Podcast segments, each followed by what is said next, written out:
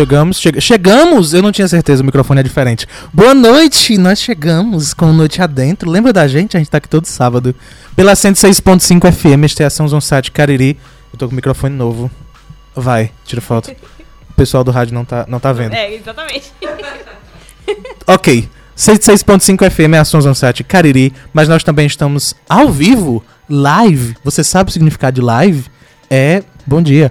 Nós estamos ao vivo pelo YouTube, é YouTube estagiário. Pelo YouTube Noite Adentro, você pode ir lá pesquisar a gente. Segue, compartilha, toca o sininho, não sei, eu não lembro todos. E também ao vivo pelo arroba underline Noite Adentro. No Instagram, você vai lá e segue a gente e assiste também a gente e vê por que, que eu tô com o microfone novo. não faz diferença nenhuma. E, e conversa com a gente, você pode comentar ao vivo pela live ou no seu agregador de podcast favorito, você, no caso, está nos ouvindo no futuro. E você está ouvindo exatamente o que foi pro ar, pro, pro ar inclusive este erro, porque nós não temos edição. Ah, porque é um conceito do programa e ninguém quer fazer. Boa noite, Lívia Leite. Boa noite, João Will. Boa Tá noite ligado você que nos sim. ouve. Tá, tá ligado. Boa noite você que nos ouve pela 106.5, né? Pela Sons 1. Você que está no nosso podcast acompanhando posteriormente. E você que está nos acompanhando aqui pelo Instagram ou ali pelo YouTube.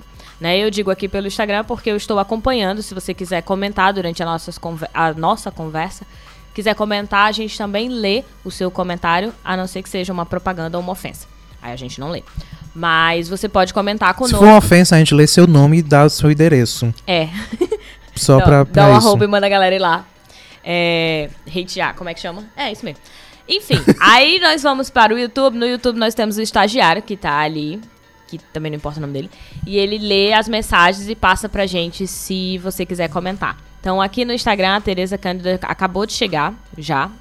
E aí você que está nos ouvindo pelo rádio e quiser nos acompanhar aqui também, vendo, pode chegar no Instagram que é arroba underline noite adentro, que a gente. Que eu, na verdade, vou só te mostrar o João com o microfone novo dele. É só isso.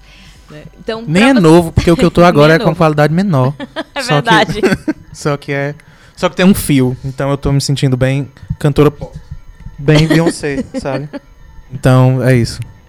Bom, pra você que está chegando pela primeira vez aqui no Noite Adentro, é João e eu, Lívia, né? Somos apresentadores há um, um certo tempo aqui. E todo sábado estamos. Sete anos. Tu percebeu que passou esse tempo todo já? Não é tudo isso. A gente tem um, quase um ano de podcast já, eu não. tinha cabelo Seis meses. já. Seis meses de podcast e temos o Noite Adentro desde que João tem cabelo. Né? Então, assim, Eu acho que eu nem tinha mais, inclusive. quando eu conheci, Não não. Mas enfim, vamos lá pra o que, que é o Noite Adentro, pra você que nunca veio aqui, que não conhece o programa, né? Que é a sua primeira vez por aqui. Normalmente nós estamos aqui. Normalmente não, nós sempre estamos aqui aos sábados, 7 horas da noite.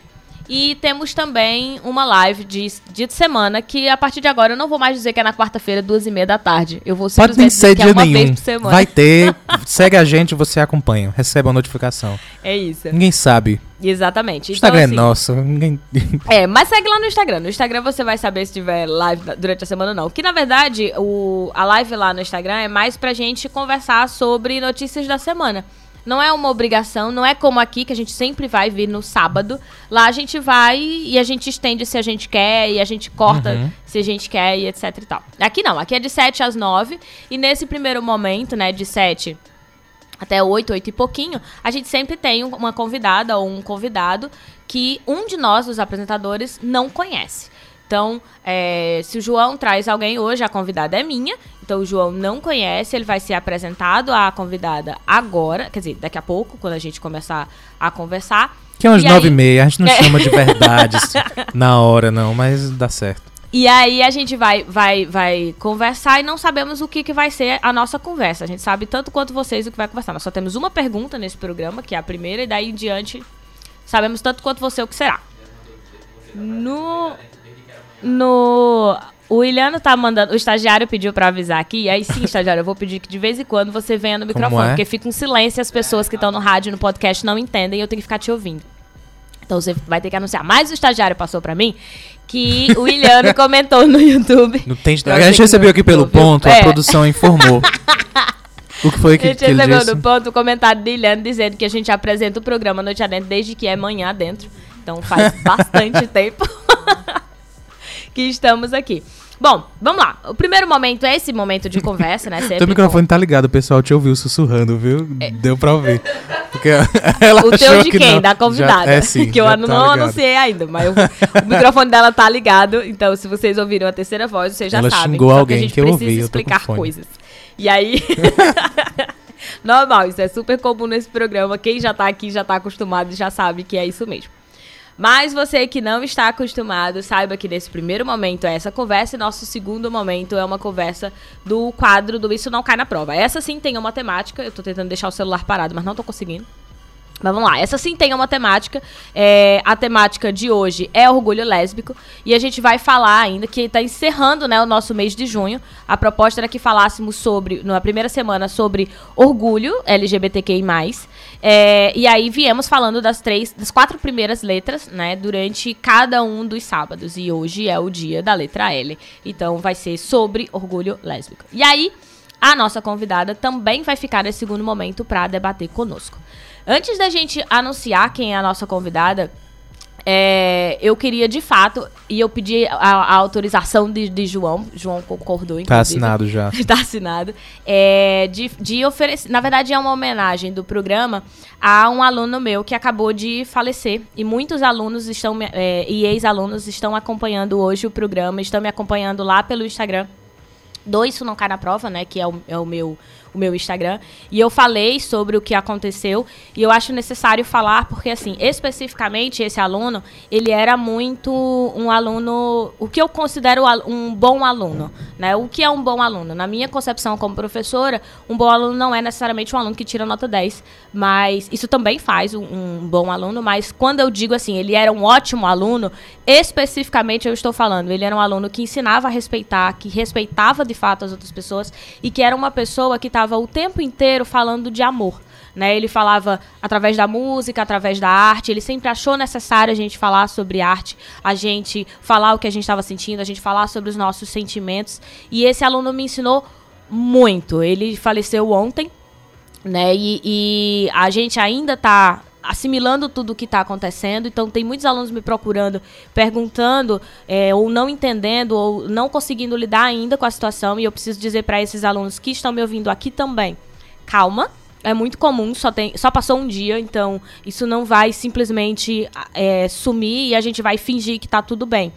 E tudo bem não estar bem, sabe? Tudo bem a gente chorar, tudo bem a gente aceitar é, que, que aconteceu e ter dificuldade em aceitar que aconteceu porque faz parte da gente reconhecer o sentimento. Por que, que eu decidi falar isso no ar? Justamente porque, primeiro, este aluno era um aluno, que é o, o, Davi, né? O Davi era um aluno que falava muito sobre, sobre sentimento.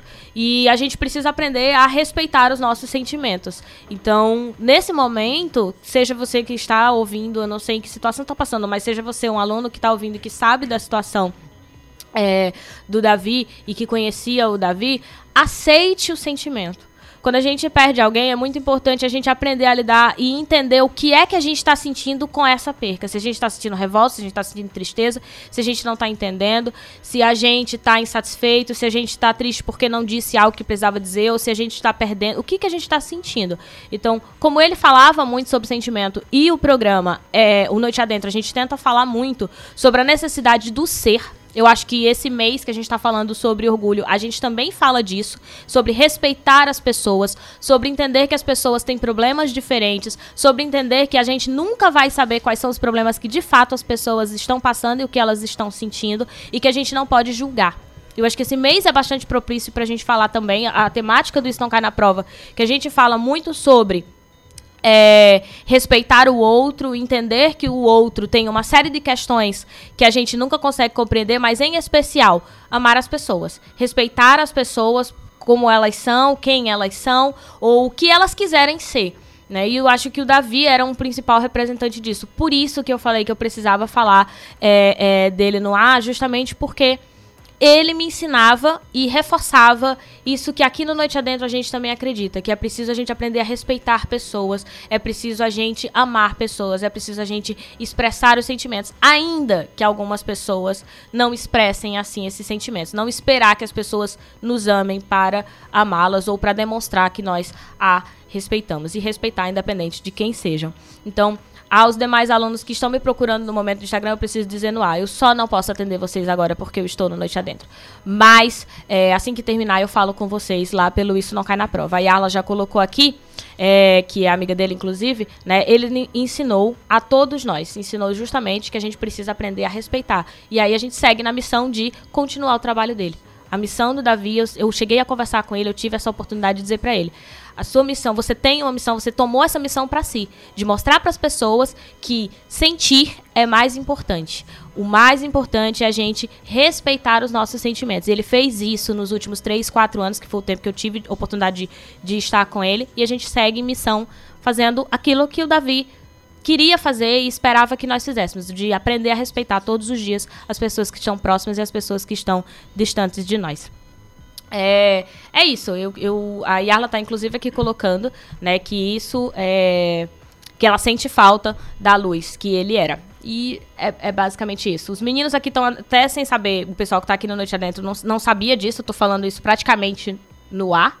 Né, eu só tinha explicado superficialmente, só o estagiário que estava sabendo mais ou menos o que estava acontecendo, mas eu achei necessário é, que a gente aproveitasse o momento, que não é um momento feliz, mas que a gente precisa sempre tirar uma lição, né? A gente precisa tirar a fortaleza, inclusive da tristeza, para saber agora como seguir e ir em frente. Bom, adiante, é, a gente precisa apresentar a convidada. Eu não vou ficar falando só sobre esse tema, né? Mas eu acho que Davi vai estar presente em vários, vários. Isso não cai na prova com toda certeza. Mas é, é bom que, que se fale mesmo Convidada, vai vir só amanhã. A gente, a, a, gente nunca, a gente nunca se propôs uh, como, como, como programa e como podcast a ser feliz o tempo todo. Sim. Ao contrário, a gente cria conceitos e ideias de Uh, inclusive até no que parece besteira de o, o, um dos apresentadores não pode pesquisar sobre o convidado. A gente não tem pauta. A gente leva uma conversa improvisada porque é como todas as conversas são. O nome disso é realidade. Uhum. A gente tenta uhum. o mais possível, uh, da maneira mais. mais, uh, mais do, do mais ok, eu, eu, tive um derrame. Da maneira que a gente consegue uh, entregar a realidade, porque, claro, nós estamos com câmeras e microfones, então não é tão natural. Mas da maneira que a gente consegue, a gente tenta ao máximo fazer isso. Uhum. E isso implica a não ser feliz o tempo todo. Uhum. Apesar da nossa sociedade coaching e Instagram, é. uh, nós não somos felizes o tempo todo e não, e não temos apenas sensações felizes e alegrias. E como sentimentos, a tristeza, a, a, a, enfim, todos os sentimentos que nós temos como ruins e todas as dores que nós sentimos são também naturais. Uhum. E são tão naturais quanto precisar ir ao banheiro. Se você não for ao banheiro, uma hora você explode. E aí, se você não processar as suas sensações e os seus sentimentos, uma hora você explode. E isso vale para todo mundo, seja qual for o seu sentimento. Todos eles existem para ser, serem vividos, então é bom que a gente viva, é bom que a gente processe todos eles. Uhum. A, e, e a, era isso. aprenda a conviver também com eles, né? Tipo, eu precisei vir pra noite adentro. Eu preciso apresentar o programa. Sim. Então eu também preciso. Eu não, eu não vou deixar o sentimento dentro de casa. Né? Ele está aqui comigo, mas eu preciso seguir e, e, e preciso aprender a e nem, administrar. E nem precisa tentar deixar ele dentro de casa. Sim, sim. Pode é, é, abraçá-lo como algo seu, a, que pode ser momentâneo, pode ser eterno, mas é algo seu. Uhum. Assim como é algo de, do, dos amigos dele, de quem está assistindo a live ou não, de quem está ouvindo pelo rádio ou não, qualquer que seja o sentimento, por qualquer que seja a origem, são sentimentos e são reais. Uhum. É isso. E o Jason colocou, inclusive, uma mensagem que ele sempre dava, que é bebam água, tá? E aí a ah, é? completou e disse, fé. Bebam água e tenham fé aí. É bom beber água, que quer sim. que vocês queiram ter fé. É importante. Bom, aí, é? agora você apareceu, mas eu virei a câmera pra mim. É, a gente vai anunciar a, a nossa convidada. Na verdade, é... antes a gente. Ah. Não, tô brincando. É, é brincadeira. que vai. É Aline Fernandes. Agora sim você tá fazendo também. Uh, a gente podia ter um áudio de palmas, alguma coisa assim. Vamos... É, vamos, vamos Estagiário. Um, estagiário, arruma um áudio aí de palmas depois. É, nem é ele. Pra, pra... Quem vai fazer isso? Vai ter. Pra Aline Fernandes chegar. Né? Isso, agora, agora Aqui, você pode microfone. falar. Se preocup... É. Agora, No microfone. você está visível Olá. aqui, mas pode ficar à vontade com o microfone. Seu foco é o microfone, que as pessoas do rádio precisam ouvir pelo menos sua voz. Aqui a Cá imagem estou. A gente mostra. Mas, Aline Fernandes, seja bem-vinda. Obrigada. Aline, a gente só tem uma pergunta. A Aline é minha convidada, tá, gente? Eu achei É. que tu ia dizer, a gente só tem 10 minutos. eu jurava que isso ia ser. A gente só tem 10 minutos pra você falar. Só tem então... 10 minutos pra você falar, então... assim, Preparei uma fala de uma hora e você me dá 10 Bem-vinda, minutos. Bem-vinda. É, a gente é assim. Aí ela já botou aqui, antes da Aline se apresentar, botou assim, eita, maravilhosa! Ah, cara, são vários Aí ela as. deve te encontrar também da UFCA, ela foi minha aluna mais... Chocada. Já tá por lá. Olha 15 aí. as. Caramba, não, mentira, eu nem, eu nem tô vendo. Mas eu já adiantei, inclusive, uma informação sobre a Aline, só que eu vou deixar, vou Foi. ficar calada. Spoiler. Aline, nós só temos uma pergunta nesse programa. Medo. tá? Que é Aline por Aline. Porque as pessoas que estão te ouvindo tão- não sabem também quem você é. Né? Então elas precisam minimamente de algo pra começar essa conversa. Tipo, a Aline chegou, e aí, quem é a Aline? É, eu sou Aline. É, no momento eu estudo na UFCA. Eu gosto muito de fazer trilhas, gosto muito de natureza, gosto muito de cachorros, é, gosto muito de ler. E estou um pouco sem saber como responder essa questão. É, é assim também. É isso estou um mesmo. pouco sem saber como responder. Eu ia dizer que esse eu gosto muito de ler é tipo um eufemismo. Ah, é? Porque eu tenho a impressão que é tipo, ela não gosta muito de ler, eu só vejo a Aline lendo. Ah, é, mas tem isso mesmo, calma. Porque eu gosto muito de ler. E eu, tipo, faço testes da Capricho, sabe? O, o que é, de fato, é, gostar muito de ler. Obrigado. Então, que eu leio. É, é, porque assim, Também. a resposta eu gosto muito de ler, de fato poderia ser isso. É. Né? Ah, eu tá. gosto muito de ler revista Capricho. é Ah, tá. Twitter. Desculpa, É, eu eu pensei em gosto inglês, muito de pessoal. ler É, as mensagens diferente. do Twitter. Eu gosto de ler os textos que o povo bota no Instagram. O que, que você gosta de ler? O que, que você lê? Eu É, leio Instagram? muita literatura. Muita literatura, principalmente de ficção científica e de horror. São minhas favoritas. Ai, eu acho tão legal. Amo. Ah, eu, não, eu não sou. Ai, antes de tu Um- entrar no terror, porque eu sei que tu vai passar duas horas falando disso. E eu saio das redes aí. sociais, então eu não leio no Instagram nem Twitter, eu não tenho mais redes Ah, sociais. então. Ah, é, Aline não tem redes Meu sociais. sonho. Inclusive, eu não marquei. Porque não Meu tinha sonho. o que marcar lá no Instagram. Por umas três vezes eu, eu apaguei o Instagram do meu celular. E aí eu lembrei que a gente tinha que fazer live no Noite Adentro. Eu nunca Foi, falei isso. Foi sim.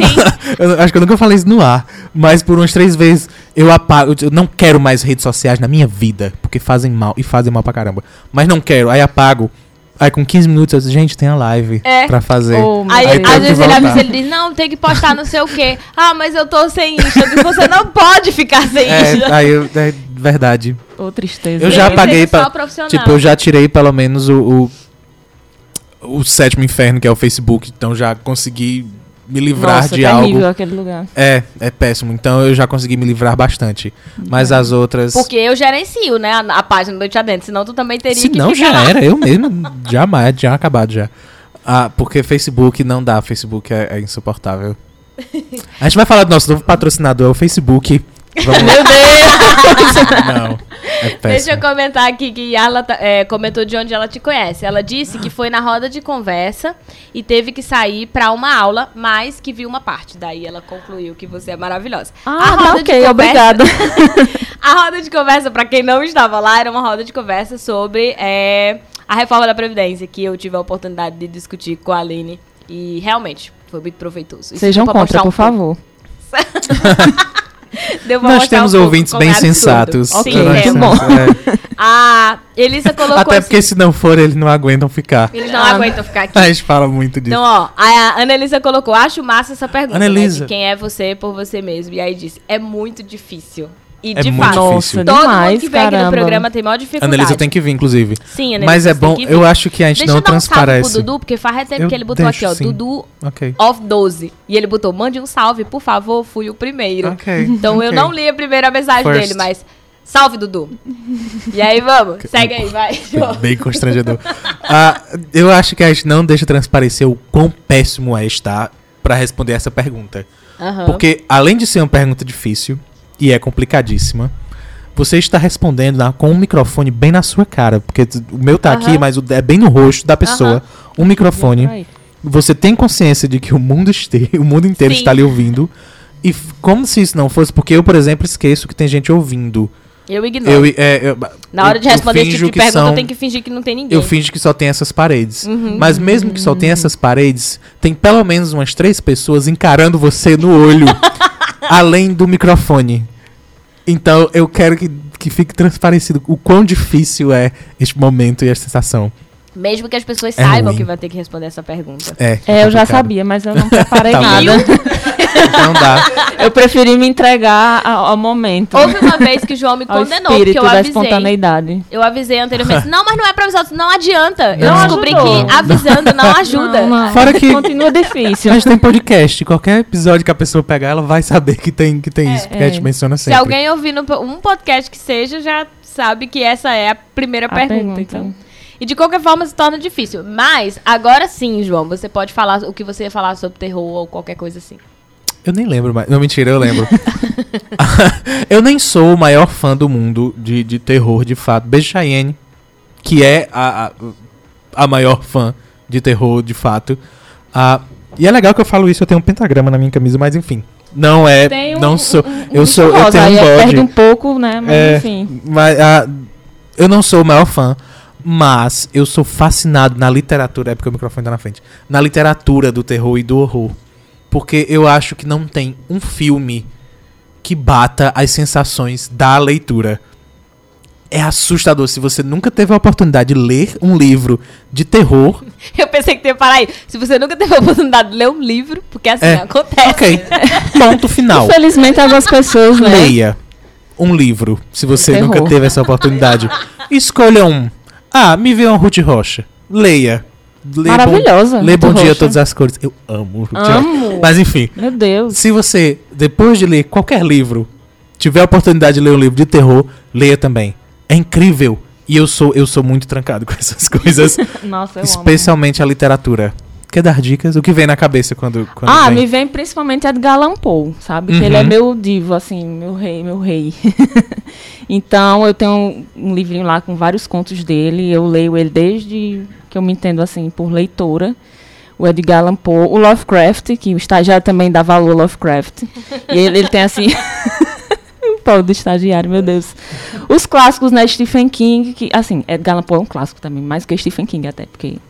É, mas o, o bom e velho Stephen King, E com sabe suas terminar obras... os livros, né? As histórias. É, exatamente. Ah, foi crítica, Stephen King. foi crítica.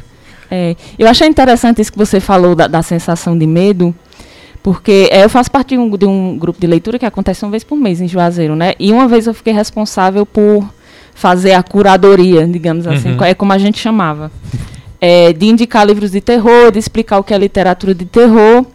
E a gente entrou em questionamento, naquele momento, sobre justamente essa questão do sentir medo com a literatura de terror. Porque eu não, não leio para sentir medo. Sabe, a literatura Uhum. de terror. Eu leio e não sinto medo. Eu leio por outros motivos. Eu leio porque eu encontro na literatura de terror umas, alguns tipos de reflexões, alguns tipos de, de pensamentos que eu não encontro em outras literaturas. Porque a literatura de horror ela tem a ver com você entrar em contato com partes de si mesmo que você normalmente não entra em outros tipos de literatura. Então, a literatura vai lidar com o decadente, com o sombrio, com aquilo que, que, você, que existe em você, mas você tenta afastar de si mesmo. Então, é uma espécie do- de autoconhecimento de sua própria sombra, digamos assim, quando você lê uma literatura de terror. Então, eu não sinto medo, eu sinto um, uma apreciação mesmo de, de, de- tipo, isso é uma obra de arte, isso é uma coisa bela. Eu sinto como se fosse uma coisa bela mesmo, sabe? Não, não é questão de terror. Mas muitas pessoas que estavam nessa roda um dia também falaram isso que você falou, que gostam de sentir pela sensação do medo, do arrepio, do, do terror e tal. Eu falei que isso massa também, mas eu e, e outras pessoas, assim, também, que gostam muito de terror, leem, mas realmente, assim, pela, pela apreciação da- dessa, dessa, dessa forma de, de literatura como uma coisa que te faz pensar também. Estagiário, anota a frase que ela falou da sombra, que eu achei bonita, e eu vou postar uma foto escura, e eu quero que seja a legenda, seja essa. Não, mas eu vou, eu vou só esclarecer. Quanto à sensação do terror, eu não amo, sabe? Eu não gosto de fato, mas Eu adoro os sustos. é também. maravilhoso, é incrível. Pronto, você acha que não tem como, porque na- no, no livro. Choque. na- no livro você não tem a trilha sonora e não tem. Desculpa se eu, se eu tiver. Choque. Desculpa se eu, Se se eu tiver estragando. Mas não tem uma trilha sonora. Que são os. o- sinto muito, mas é o que o audiovisual usa com frequência. E às vezes o, o susto não é nem de fato da- não do é um susto visual. de verdade, é é do tipo, áudio. Você sabe que vai É vir mais gelado do coisa. que É. um susto quando É. você lê um livro de terror que te deixa com Exato, medo. e de terror é e isso. você tem livros de terror que você lê e você não consegue virar Olhar a cabeça pra olhar assim. por cima do seu ombro, assim, porque você tá assim com muito medo, gelado, sabe? Eu vi um que era e aí horrível. precisa ser uma pessoa que escreva muito bem, né? Porque É. você só Ah, tem isso é. Isso Com é. as letras Isso. pra amarrar a pessoa que está lendo. É diferente do caso, de um, por exemplo, de um filme, onde eu anuncio que aquilo vai vai, se tornar. É, que vai se tornar assustador, ou que aquilo, aquela situação de um lugar escuro não é uma coisa feliz o que vai acontecer ali, mas eu sei por causa da música. É, nessa, Por causa do da trilha silêncio. sonora. É, ou um silêncio exorbitante que vem assim. E Sinal aí você. alguma coisa, o silêncio. Ah, agora vai ter um pan no meio É. e eu vou me assustar quando der esse E, e vai ter. grito. E vai ter. O pior é isso, é que vai ter. Eu Uma- não sou muito fã de, tipo, de terror, mas eu comecei a aprender que o terror não é só pra assustar. E Pode não é. crer, Não Eu, go- eu gosto, eu não sou fã dessa sensação de medo, mas normalmente, e eu, eu prezo muito mais isso, normalmente as literaturas, nem as fantásticas, as de terror mesmo, os terror, os terrores? Não interessa. O terror, é, o o plural de terror suspense, é terrores, É, né? vou chamar terror mesmo. foi bastante esquisito, eu não gostei. Não vai ser hoje. Ah, o terror, o suspense, até o policial. Esse, é, é- é quando eles prendem essas sensações, normalmente essas histórias, pra mim, são as mais criativas. E eu prezo muito mais isso. Muito mais. Com certeza. Se você me fizer uma história criativa e que me segure, não precisa nem fazer muito sentido, porque me agrada, mesmo Sim. sendo, mesmo não fazendo todo o sentido do mundo, porque Entendo eles são criativos É. e são e tem que ser, todos eles, até o audiovisual que a gente acabou colocando em segundo plano, Sim, mas sim. tanto a literatura quanto o terror são incríveis. Eu vi um filme esses dias de horror mesmo que eu fiquei trancado. No fim das contas era a câmera frontal do meu celular. E eu nem tinha percebido. Meu mentira, Deus! mentira, nem era. Foi só pela. Foi só, foi só depreciação. Mas eu gosto de verdade. Desculpa. Chocada. Desculpa. Mas, Fica todo mundo mó sério quando a gente tá finalmente se concentrando no que João diz, aí ele vai dar uma quebrada, aí você faz o quê? Oi? O que tá acontecendo? O que tá acontecendo? isso é o terror. Você criar um- um- uma sensação e acabar com ela. Quando você fala em crítica a- a- e, e perceber que aquilo é a sua própria alma e, e acessar esses, esses sentimentos, foi justamente o que a gente falou no, no- no- logo no início do programa. É perceber que esses sentimentos também existem. E eu acho que é por isso que, talvez, porque não é. Tipo, a, a maior indústria não é a do terror. De jeito nenhum. Justamente porque Até mesmo do campo isso. da literatura, algumas pessoas nem sequer reconhecem como um gênero assim que Uhum. tenha respaldo, sabe? Não tem. Tipo, como romance ou outros grandes gêneros da Até literatura. no galera não- cinema também Isso, não. uhum. É uma espécie de subgênero, assim. Eu acho que quando você colocou, e aí corrobora um pouco o que- a Annelisa tá falando, é, quando você colocou, ah, a gente entra em contato com, com A questões que comumente a gente não, não entra. Ela falou aqui no Instagram. Ah, mas tu eu não, leu o li, eu comentário. vou ler, eu vou ler o comentário. eu vou ler o comentário. Meu Deus, já licença. tem espírito do que a- começou a falar agora de terror. Não, ela tá falou o seguinte: esse contato com o nosso lado oculto, do qual fugimos, talvez nos traga a fortaleza que a gente precisa para enfrentar o medo e reduzir a sensação na sua medida exata. E Anota falei- essa também, foi linda a frase. Meu por Deus. isso que eu falei que corroborava, tipo, é, é uma literatura que não é comum a gente encontrar, mas que também não é tão vendida, porque atualmente tristeza não é bem vista Sim, né? Fatos. Medo, é, angústia. São sentimentos que a gente tem o tempo todo. São sensações que a gente está o tempo evitar. todo tentando evitar. E existe um tipo de terror que não é o que eu mais gosto, mas ele existe e também tem um pouco a ver com isso, que tem a ver mais com com gore, com coisas nojentas, sabe? Com sangue, Na- com, com morte, com Na- esse tipo na de coisa que também é uma coisa que, a gente, que existe em nós mesmos e nós não Uhum. queremos entrar em contato, que é esse nosso lado visceral, nosso lado animal, nosso, nosso lado físico mesmo. E existe alguns tipos. Eu não gosto, eu sinto um nojinho Não gosto desse tipo de terror.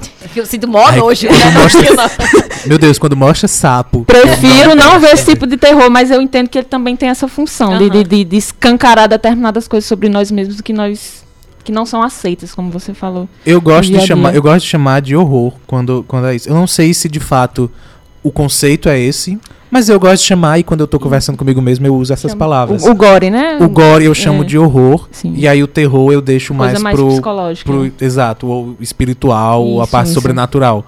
É. Só só para identificar mesmo o que o que eu tô Embora eu, eu goste bastante também desse horror que envolve espíritos, casas assombradas, eu tenho minha preferência maior. Meu top de todos é realmente aquele horror que tem a ver com o que acontece dentro da cabeça das pessoas. Porque, Uhum. principalmente o Edgar Allan Poe, ele, ele trabalha muito isso.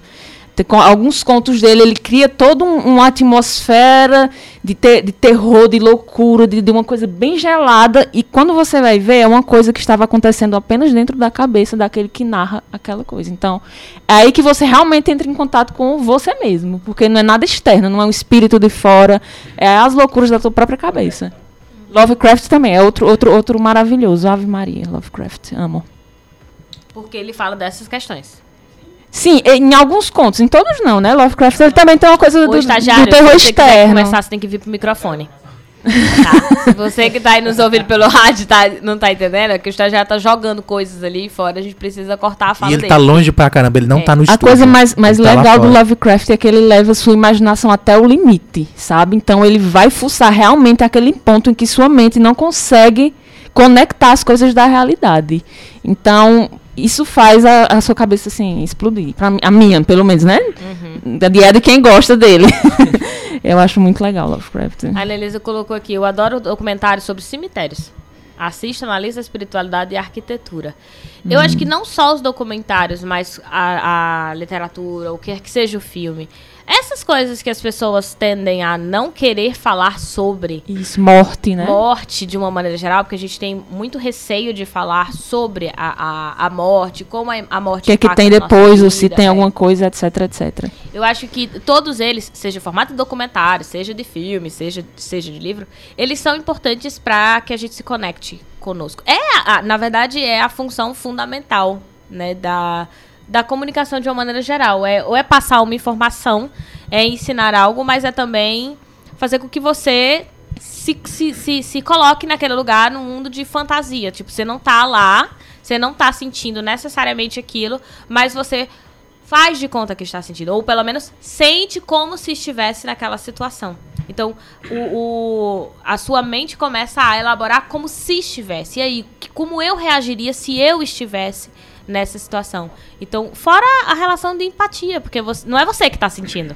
Você tá tendo que ler e se colocar na situação do seu personagem. Então você também tá. Claro, empatia não é uma coisa que a gente treina lendo livros e vendo TV.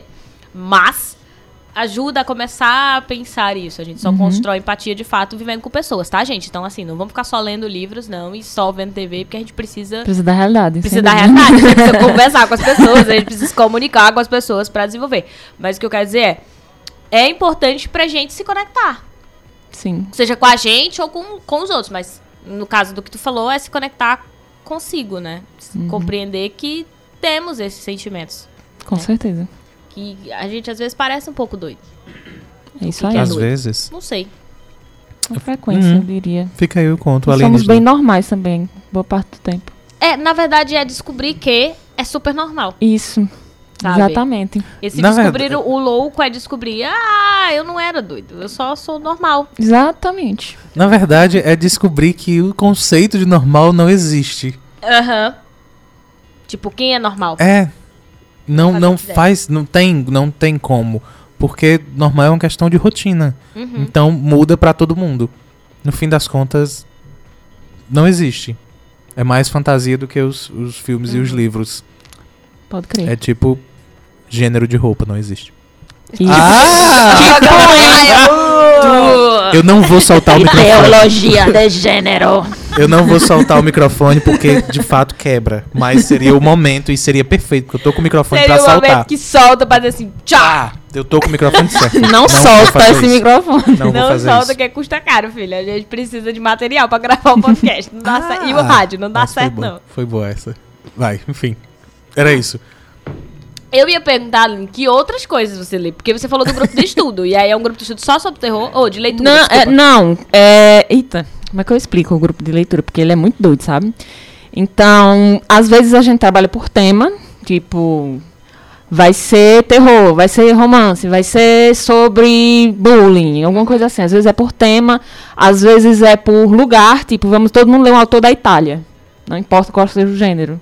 E quem define isso é a pessoa que coordena o grupo. Por acaso, vou até fazer uma propagandazinha dela, nem que Então, aproveitar, eu né? tava esperando Não você sentir que podia fazer a propaganda Não, que eu pois é. Ok, Ela falou, é um grupo de Será que- leitura aqui no Juazeiro e tal. Aí eu Pronto. falei, será que ela vai divulgar agora ou será que não pode? É tipo oculto. Não, super pode, né? Não é nem um pouco oculto. Assim, eu não Ai, pedi permissão à pessoa responsável pelo grupo. Mas eu do acho que negócio. ela não vai se incomodar, né?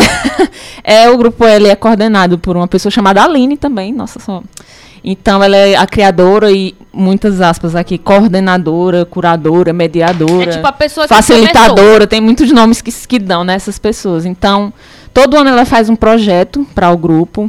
É, o desse mês está sendo cada pessoa do grupo escolhe um tema e trabalha esse tema. Então, eu fiquei com horror no mês de não lembro. Maio. Um mês aí, eu fiquei com A terror. Aline também tem um ponto. Aí ela tá perguntando ponto da, da produção Oi, se produção. lembra qual é o mês. Produção, qual foi o mês que foi o mês do terror? Se informa. Já- Foi Janeiro. primeiro, pronto. Em janeiro eu fiquei É assessoria. Obrigada, Janeiro, obrigada, lá. estagiário. com o tema terror. Aí em fevereiro outra pessoa contra o tema, os participantes do grupo e cada um foi fazendo. Mas esse é o projeto desse ano. Ano passado já foi a questão dos, dos lugares, não foi? Bora, Assessoria. Assessoria, tá precisamos de vivo, que resposta, ser porque tá ao vivo. Precisa ser rápido. a nessa gente não, não, pode ficar em silêncio. Eu não lembro exatamente. Minha mem- Vocês vão descobrir aqui que minha memória Tu é finge. péssima. Olha aí, A temos mais uma característica da Aline. A memória não Meu Deus, funciona minha muito. também. Não Exceto funciona para muito livros. bem. Claramente, para livros, ela não esquece. Mentira, é, assim, até livros eu esqueço. Tanto que Memória eu costumo relê-los com bastante frequência. Eu- Meu Deus. Eu não só Isso leio como releio, sabe? Então, se eu sou apaixonada por um livro, eu leio ele todo ano. Ou leio ele mais de uma vez por ano, Aham. sabe? Tipo, eu sinto saudade.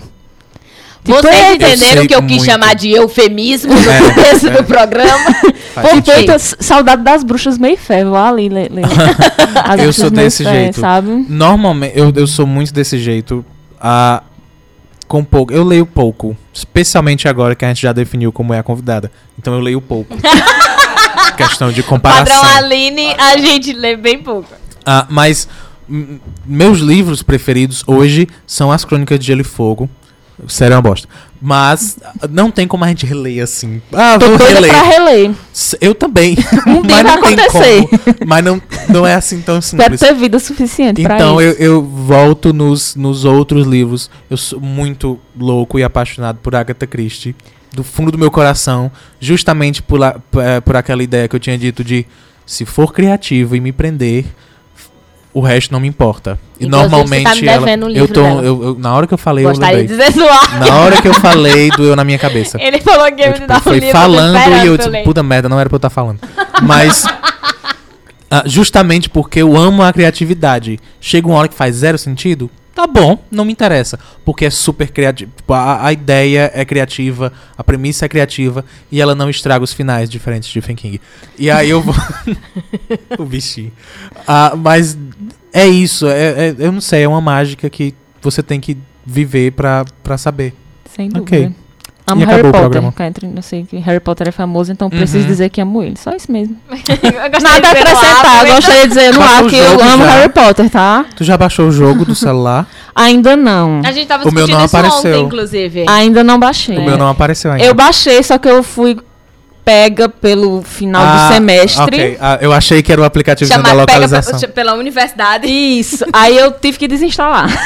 Sem é. sequer começar a jogar. Olha aí, Mas- você achando que na universidade só se faz balbúrdia. Ela Ah, até meu jogar, Deus do céu. mas nem Meu pôde. A gente povo. tentou, a gente Porque a tentou. universidade foi lá e disse: Minha filha, vem aqui estudar. Você tá pensando que isso daqui é balbúrdia? Um cabo pra falar um negócio desse, ele nunca botou o pé numa universidade na vida dele. Hum. Pode Pelo menos não na pública, né? Tá É, sempre- não na pública, porque. Pelo menos não lá. Porque tá sempre no avião. Ah, Maria. é- Foi também. tá vendo? Hoje eu tô legal. Hoje eu tô perigoso. ele tá todo todo. Mas você tava fazendo a propaganda da Sim, isso. Aí tem Caramba, olha, olha isso, tá com 15 minutos já que a gente saiu desse assunto. viajou por coisas inimagináveis. Sim. Não precisa literatura. A gente fez de propósito. Exato. É, Ainda bem que tem vocês pra me colocar de volta porque eu tava falando. Eu não Porque eu não, enfim. É, acontece uma vez por mês, aos sábados, da, de 10 a meio, de 10 a meio-dia, na Livraria Nobel.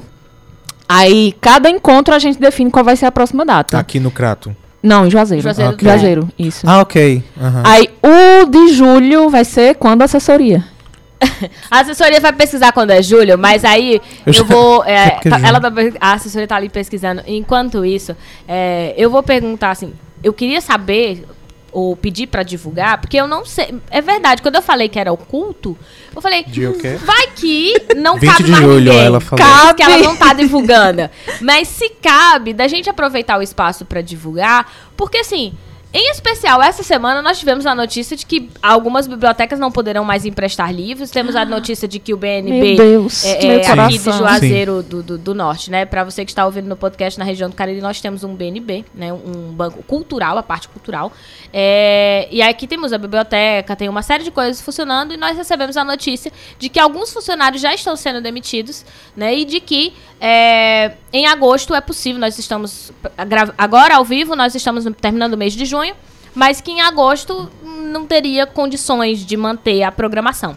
Então, quer dizer, aquilo que é tão importante e tão pouco, porque existe tão pouco acesso, poucas pessoas aqui na região sabem que lá tem uma biblioteca incrível, né? E que você pode ir lá e que tem espaço para você estudar, tem espaço para você ler. E aí essa falta de incentivo a continuar a leitura, porque tem várias formas de você incentivar a leitura, né? Não é só necessário você ir para um grupo de leitura. Claro, o grupo de leitura te, te- meio que te força porque tu tem que re- corresponder inclusive a outros, porque tem uma galera que tá lendo e você sente mais, ah, eu preciso ler, eu preciso acompanhar e tal. Mas não é obrigatório a gente estimular só por grupos de leitura. Né? Você ter uma, uma possibilidade de ter uma biblioteca é, com uma variedade e uma Gratuita. qualidade gratuita, como é o caso, né? Como é o caso do, do, do- do Banco do Nordeste que o Banco do Nordeste oferece, ou no SESC, por exemplo, você ter também a possibilidade de comprar livros mais baratos e ter variabilidade, porque Quantas livrarias a gente conhece? A gente soube, esse, inclusive esse ano, né, do, do fechamento de algumas livrarias, né? As livrarias no Brasil estão numa, numa situação bem complicada. É. Eu não sei se eu disse aqui no programa, mas eu faço biblioteconomia na UFCA. É, você só falou que fazia SA. Isso. Aí, quando a gente escuta, assim, que não vai ter mais uma biblioteca, que uma biblioteca tá passando por um processo de desligamento, aí é tipo uma facada no coração, sabe? Porque é um espaço que tem muito potencial. E no curso de biblioteconomia a gente aprende a enxergar todo o potencial de uma biblioteca, né? Diferente do que as pessoas pensam, a gente não serve para guardar livro na estante, na estante bibliotecário. Ele é um gran, ele é me- meio que o gestor daquela unidade de informação. A gente chama até unidade de informação, né? Ambiente de informação. E o potencial transformador que, que que uma biblioteca tem é imenso. Se tiver lá alguém que enxergue esse potencial e faça ele acontecer. Porque senão realmente vai ser só um depósito de livros e as- os livros vão ficar lá paradinhos nas estantes. Porque os gestores têm medo que alguém estrague o livro ou que rasgue o livro, aí deixa lá o livrinho quieto, protegido. O livro é para estar circulando, né? Tempo todo a informação é para estar circulando. Eu vou te pedir pra dar um exemplo. Porque assim, eu acho que a maior parte das pessoas, se você conseguir pensar num exemplo agora, mas a maior parte das pessoas pensa a biblioteca como sendo um espaço em quando eu tiver um interesse ou uma necessidade, eu vou até a biblioteca e pego aquele livro que eu tenho interesse ou necessidade. Geralmente essa necessidade é gerada por um professor, porque a maioria das pessoas não vai sentir a necessidade. Né? Então, um professor que obrigou você ir lá conhecer essa, essa biblioteca. Então, eu vou lá pela minha necessidade ou pela, pela minha vontade, chego, pego aquele material que eu fui buscar, eu não entro em contato com mais nada, exceto se eu passar. Eu acho que até a disposição dos livros para que a gente possa chegar para pedir faz diferença, mas aí Com eu- certeza, faz sim. comenta depois. Se Mas tiver a entrada da biblioteca, um balcão tapando a entrada do usuário e os livros lá atrás, e para acessar esse livro você precisa ultrapassar uma barreira de uma burocracia, você não vai conseguir ter acesso ao livro. Isso já afasta o usuário, a gente chama usuário, a gente usa essa terminologia. Ah, o leitor também tem essas discussões, né? Na ciência social sempre tem assim, como é que a gente chama isso? Como é que, como é que a gente chama aquilo? essas pessoas? É, como é que chama esse povo? Alguns chamam de usuários de cliente, outros de De de leitores. leitor, enfim, enfim. Mas se você tem essa barreira, automaticamente Isso, você já barreira mudou. física, você já chega na biblioteca achando que, tipo, tem, que, tem um negócio aqui que me impede de entrar, que já é um primeiro não que ele recebe. Sabe? Então, Já é um bloqueio à Já é um informação, bloqueio, né? Porque às vezes eu exatamente. poderia, por exemplo, chegar com um tema e aí eu tenho que te dizer o tema para que você avalie se aqueles livros têm o tema e você escolha por mim. Eu não preciso pensar, né? Pra que pensar, na verdade? E aí, que é um lugar de pensar, porque pode crer. né? Pode crer. Daí eu chego lá e digo assim: "Ah, me dá um livro aí de, sei lá, biologia".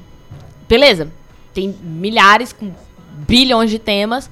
E aí, isso se for uma boa biblioteca.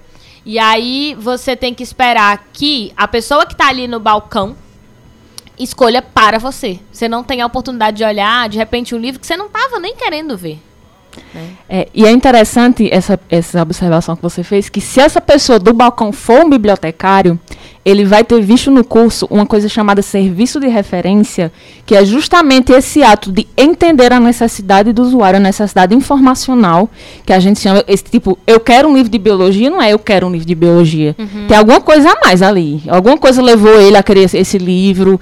É, foi um professor que falou, foi um- um- um, uma coisa que ele escutou na rádio que de repente ele quero ler um livro de biologia. Então cabe a se o profissional for um bibliotecário, ele vai saber fazer uma coisa que a gente chama de entrevista de referência, que é justamente investigar essa necessidade para poder satisfazer a necessidade informacional da forma mais eficiente possível. Mas o que é que acontece? Você me pediu um exemplo e eu- a única coisa que eu me lembrei foi que a situação do Brasil em termos de biblioteca é extremamente precarizada. Muito, Se você pensar na sua cidade, tem biblioteca na sua cidade? biblioteca Isso, pública? isso. Tem um bibliotecário nessa biblioteca? É, Ou é um Só teu prédio? eu só tenho um prédio, eu só tenho uma a pessoa da biblioteca, e chamam a pessoa da biblioteca de bibliotecário, esquecem que bibliotecário é uma formação. Não é um, a pessoa que está da biblioteca não é necessariamente bibliotecária. Né? Ou bibliotecária. O bibliotecário é a pessoa formada em biblioteconomia. Aí não, não vai ter, sabe? Não vai ter bibliotecário em 80% das bibliotecas públicas. As bibliotecas escolares públicas não têm bibliotecários. A gente tem uma bibliotecária para as não sei nem a quantidade, é 40, 50 escolas, 20 escolas públicas.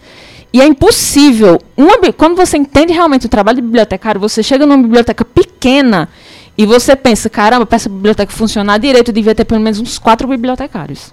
Para fazer serviço de referência, para fazer atendimento ao usuário, para fazer todo o processo de, de- de processamento técnico dos livros, para fazer a parte de aquisição. Então, para essa biblioteca explorar todo o seu potencial, uma pequena, tipo a da UFCA, não sei se, se alguém já visitou a biblioteca da UFCA, mas ela não é uma biblioteca grande, ela é uma biblioteca pequena.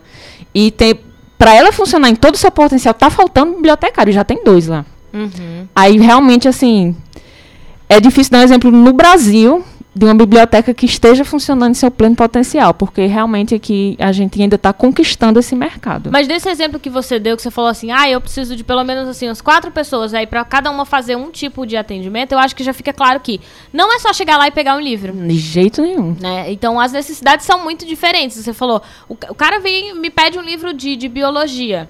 Qual é a real necessidade dele? É um nível, é biologia nível médio? Né? É biologia para fazer um trabalho? É biologia para porque ele quer leituras? Porque aí ele pode explorar outro tipo Ele de acordou de repente e pensou, quero ler biologia hoje. Como foi isso? Que se Aham. deu esse processo, sabe? E aí, se você não tem essa sensibilidade, meio que você vira. Não é, não é um, Eu ia falar vendedor, mas não é um vendedor. Você tá lá, pega um livro e, e é só uma pessoa pra despachar.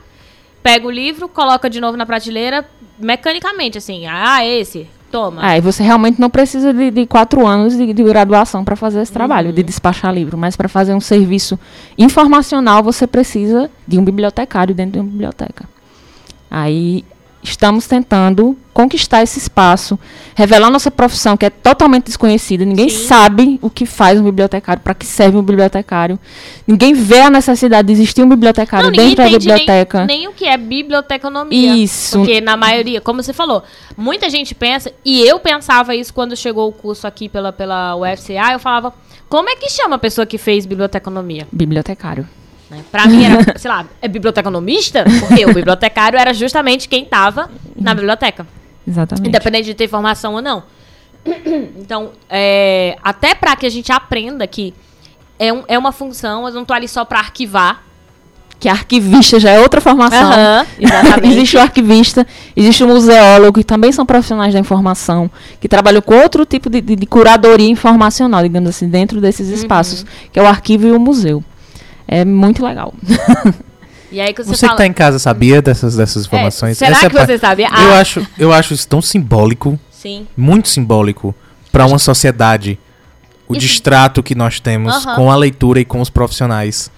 É bibliotecas são as primeiras a queimar quando um governo quer emburrecer a sociedade, Uhum. sabe? Aham. Isso, foi, isso é histórico. Existe um livro chamado justamente História da, da, da Queima das Bibliotecas, que vai formar, mostrar como é repetitivo esse fato na história de que as bibliotecas sempre queimam.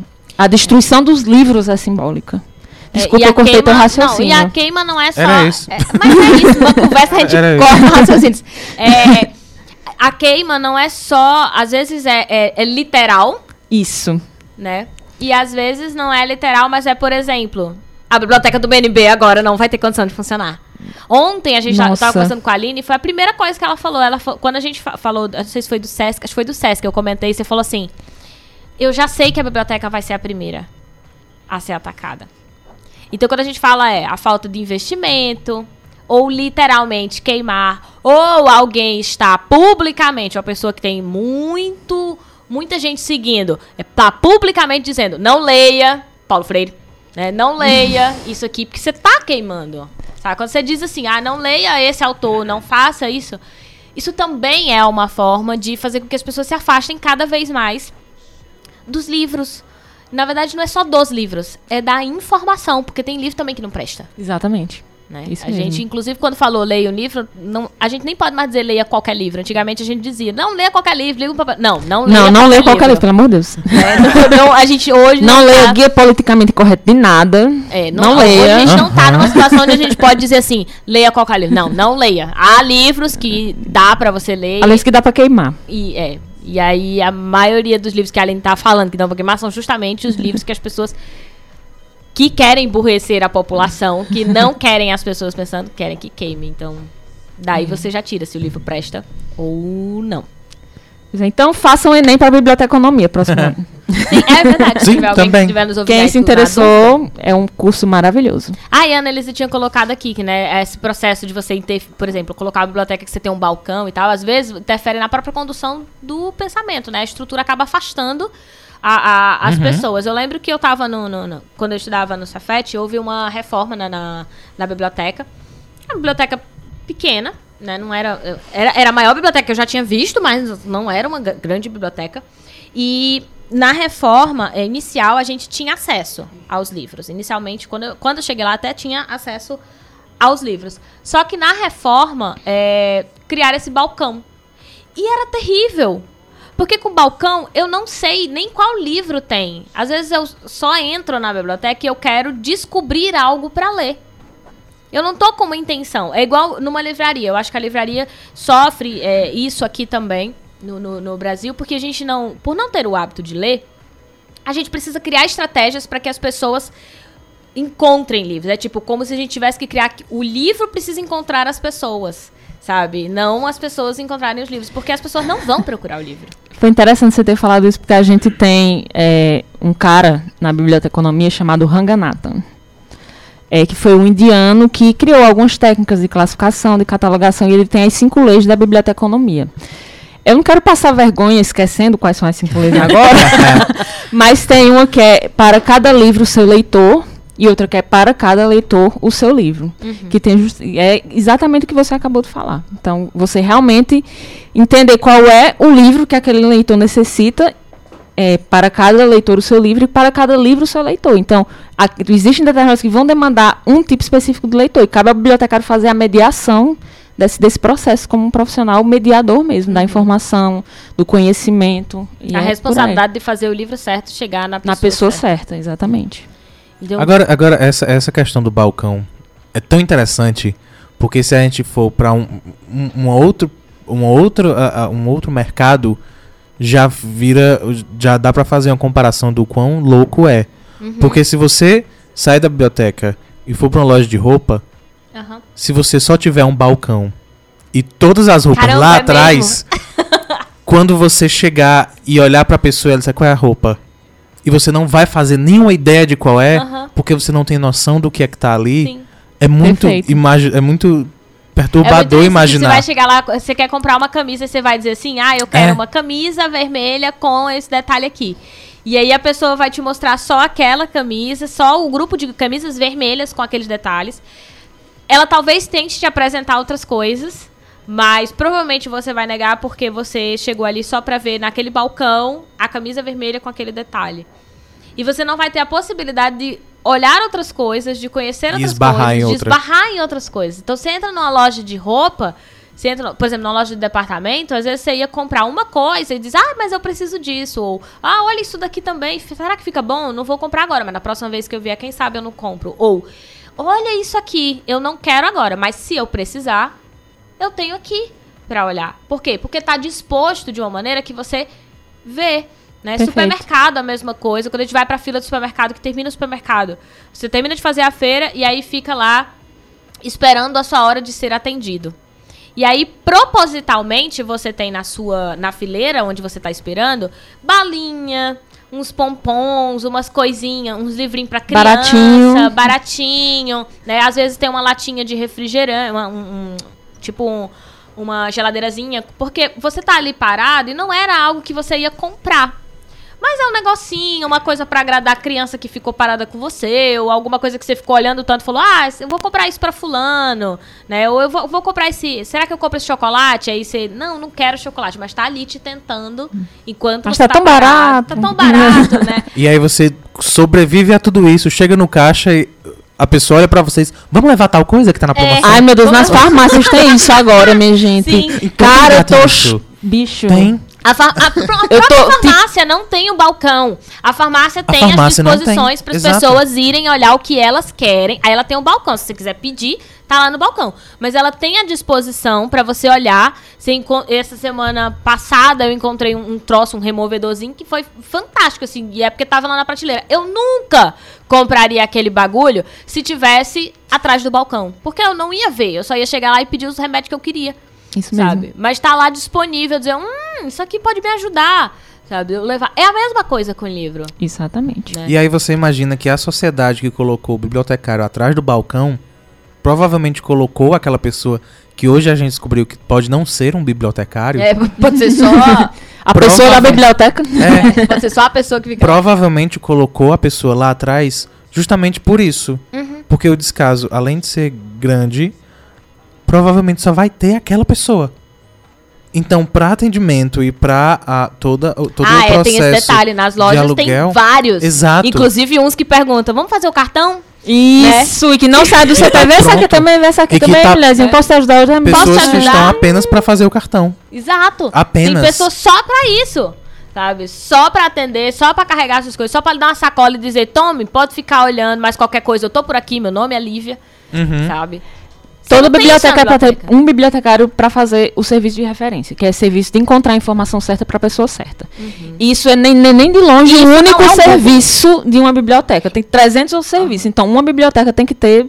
E isso não é o Google, né? Não é tipo eu chegar lá e você dizer assim, não, eu tô procurando um livro da Lívia Leite. Aí eu ir lá e botar Lívia Leite. Não temos. Não é só isso, De jeito nenhum. né? Porque tem muita gente que acha que é isso, fazer a, a seleção. Tipo, eu tô procurando. Qual livro você tá procurando? Eu tô procurando o livro da Lívia. E, ah, Lívia Leite. Não, não tem. Pronto, passa embora. Não, não, não, é, não tem. Não, mas sobre o que ela fala. Aham. Ah, ela fala sobre isso, ó, não tem um dela, mas tem esse, que fala Aham. do assunto que ela fala, de um autor muito bom chamado Fulano. Uhum. Então o bibliotecário ele tem que ter essa sensibilidade. Isso é que é fazer o serviço de referência.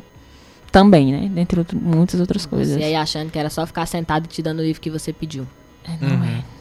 Não É, mas eu, mesmo. eu, eu acho, como eu disse no começo do programa, não é proposital. A nossa conversa não tem um. um- um- não tem um propósito. Quer dizer, tem um propósito.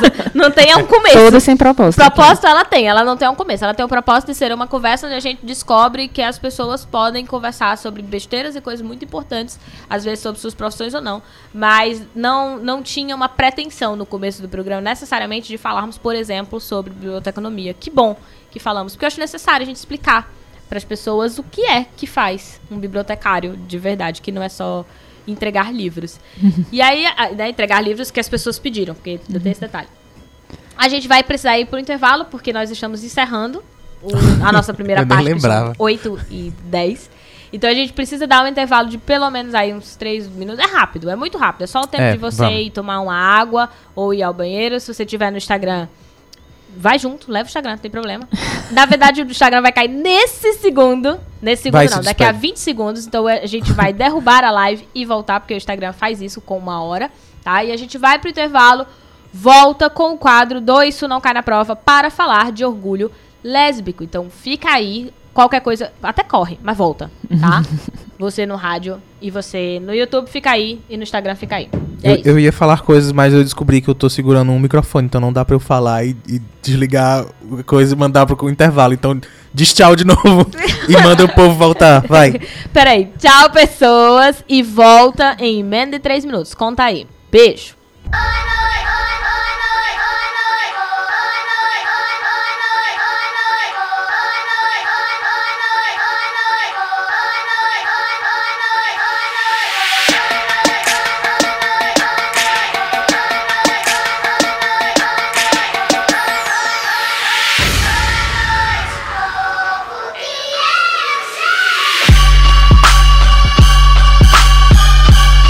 E chegamos. Eu não disse que a gente voltava? Não foi lindo? E o pessoal nem percebeu. O pessoal nem percebeu. Eu nem avisei que ia voltar. Mas a Lívia avisa. Voltamos. É, é, tu não tava ligada, viu? Ah, Ah, voltamos. Eu te- E eu aqui falando e meu retorno. Falou, tá xingou, problema. xingou gente, ninguém tava ouvindo. 106.5 FM, nós voltamos para São Site Cariri. Mas lembrando também que nós estamos no YouTube, Noite Adentro, você vai lá e pesquisa a gente e acha e segue e se inscreve e toca o sininho. Não é toca o sininho, qual é a frase? Ativa o sininho. Ativa o sininho, obrigado. Não tenho redes sociais, mas consumo Uhum. bastante YouTube. Não, e a youtuber não disse nada, tu viu? Ficou- tu viu? Tu viu isso? Não que eu tenha É, curte, compartilha, ativa o Então. sininho. Obrigado, é isso mesmo. Vou aproveitar e jogar aí. Faz isso também, que isso não cai na prova, pra não ter que repetir. Ah, é, tu já tá no YouTube, faz isso.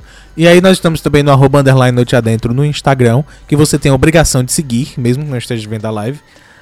E nós est- estamos no futuro, no seu agregador de podcast favorito, então, No futuro Hello. significa daqui a mais ou menos uma hora e meia. porque a gente coloca assim e acaba. É, sim. A gente tá assim agora, tá vendo? Faz diferença. Mas enfim, voltamos com o Noite Adentro pra fazer o que, Lívia? O que, é que a gente faz agora, meu Deus? Socorro! Agora, Lívia, meu Deus! finalmente, Lívia! Agora finalmente é o momento do programa que tem uma pauta que parece, só parece, O quê? Por quê? um pouco mais organizado. agora é o momento do quadro do Isso Não Cai na Prova e de antemão eu preciso pedir... Agora, não, mas vamos lá. Porque fala. quando- a gente sempre fala que, é, o, que é, é a parte que tem uma pauta e a gente Só tem um tema. E tem um tema, mas de fato não, não é organizado nada, né? Não. Um pouco. Pelo menos esse mês foi tipo: Nós não o prometemos. tema é esse, amigo. Vai e se resolve.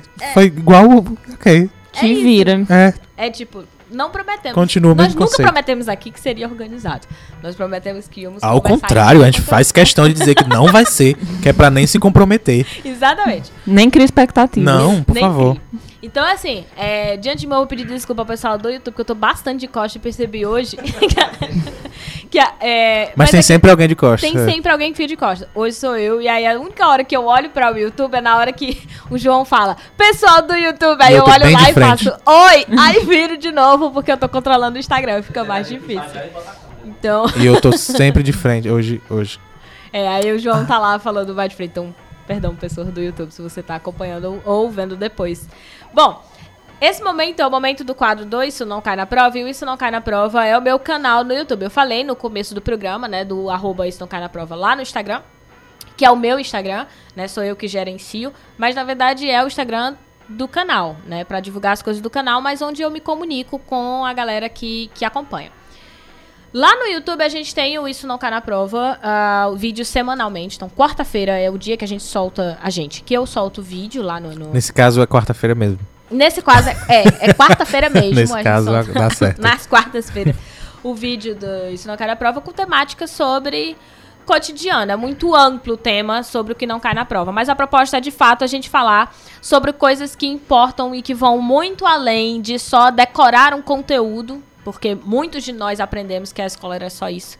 Mas não é um conteúdo voltado para a escola. É um conteúdo voltado pra vida de uma maneira geral. Falta de Paulo, Paulo Freire nas escolas. Exato. E aí, Que na falta a de Paulo isso. Freire, a gente precisou fazer um canal pra poder falar sobre essas questões, já que tem lugares que eu definitivamente não posso falar sobre esses assuntos, porque eu só posso falar exclusivamente sobre conteúdos, não posso deixar ninguém nem respirar, só ouvir falar dos teóricos que estão lá dentro.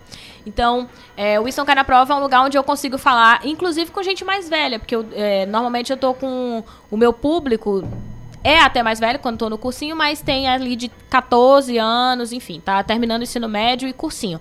E no Ensino Cai na Prova, a gente tem pessoas de 18 anos até, sei lá, 35 anos. E eu percebo que é justamente por conta das temáticas que a gente traz e que são importantes e que talvez só essas pessoas, depois de 18 anos, é que percebe e diz: Meu Deus do céu, eu sei tanta coisa que eu aprendi na escola, mas tem uma porrada de coisa que eu precisava saber e eu não tenho a menor ideia de como resolver. E, não, e agora eu sou adulto e preciso fingir que sei.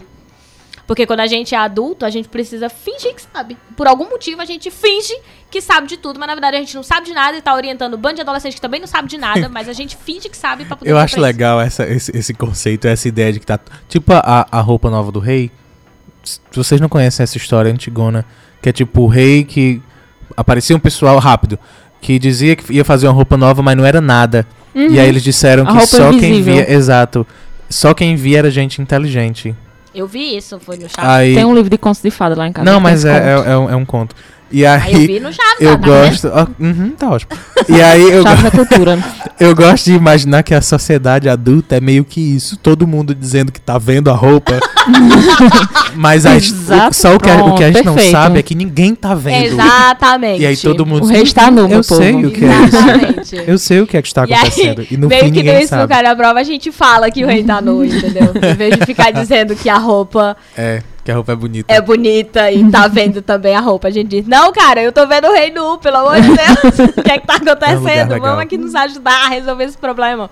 Então, hoje a gente vai fazer o Isso Não Cai na Prova sobre orgulho lésbico. E aí, como eu já disse em todos os programas desse mês, eu não me encaixo nessas letras.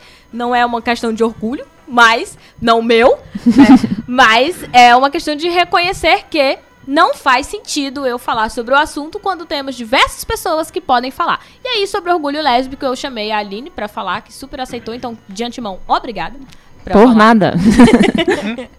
para falar sobre o assunto e sobre as experiências, as causas, porque como a gente vem dizendo ao longo do mês, são questões muito diferentes, né? É uma, é uma, uma sigla que reúne muita gente, muita gente mesmo, e que geralmente, em especial as pessoas que não se enquadram nessas letras, acham que todo mundo é uma coisa só. O que, que eu tô querendo dizer com isso? Nós, héteros, acabada gente que não presta, que olha e diz assim, Heterófoba. é, sou. Eu que também, olha eu também. e aí diz assim. eu quis deixar claro, ah, eu também sou. O quê? Heterof... Heterofóbico. Heterofóbica. Eu sou. É, é. Ai, meu Deus, até me perdi. A gente Porque é olha se fosse- e pensa. Exatamente, porque se eu não fosse, eu não tinha me perdido. Amando essa heterofobia que está rolando aqui. A gente é.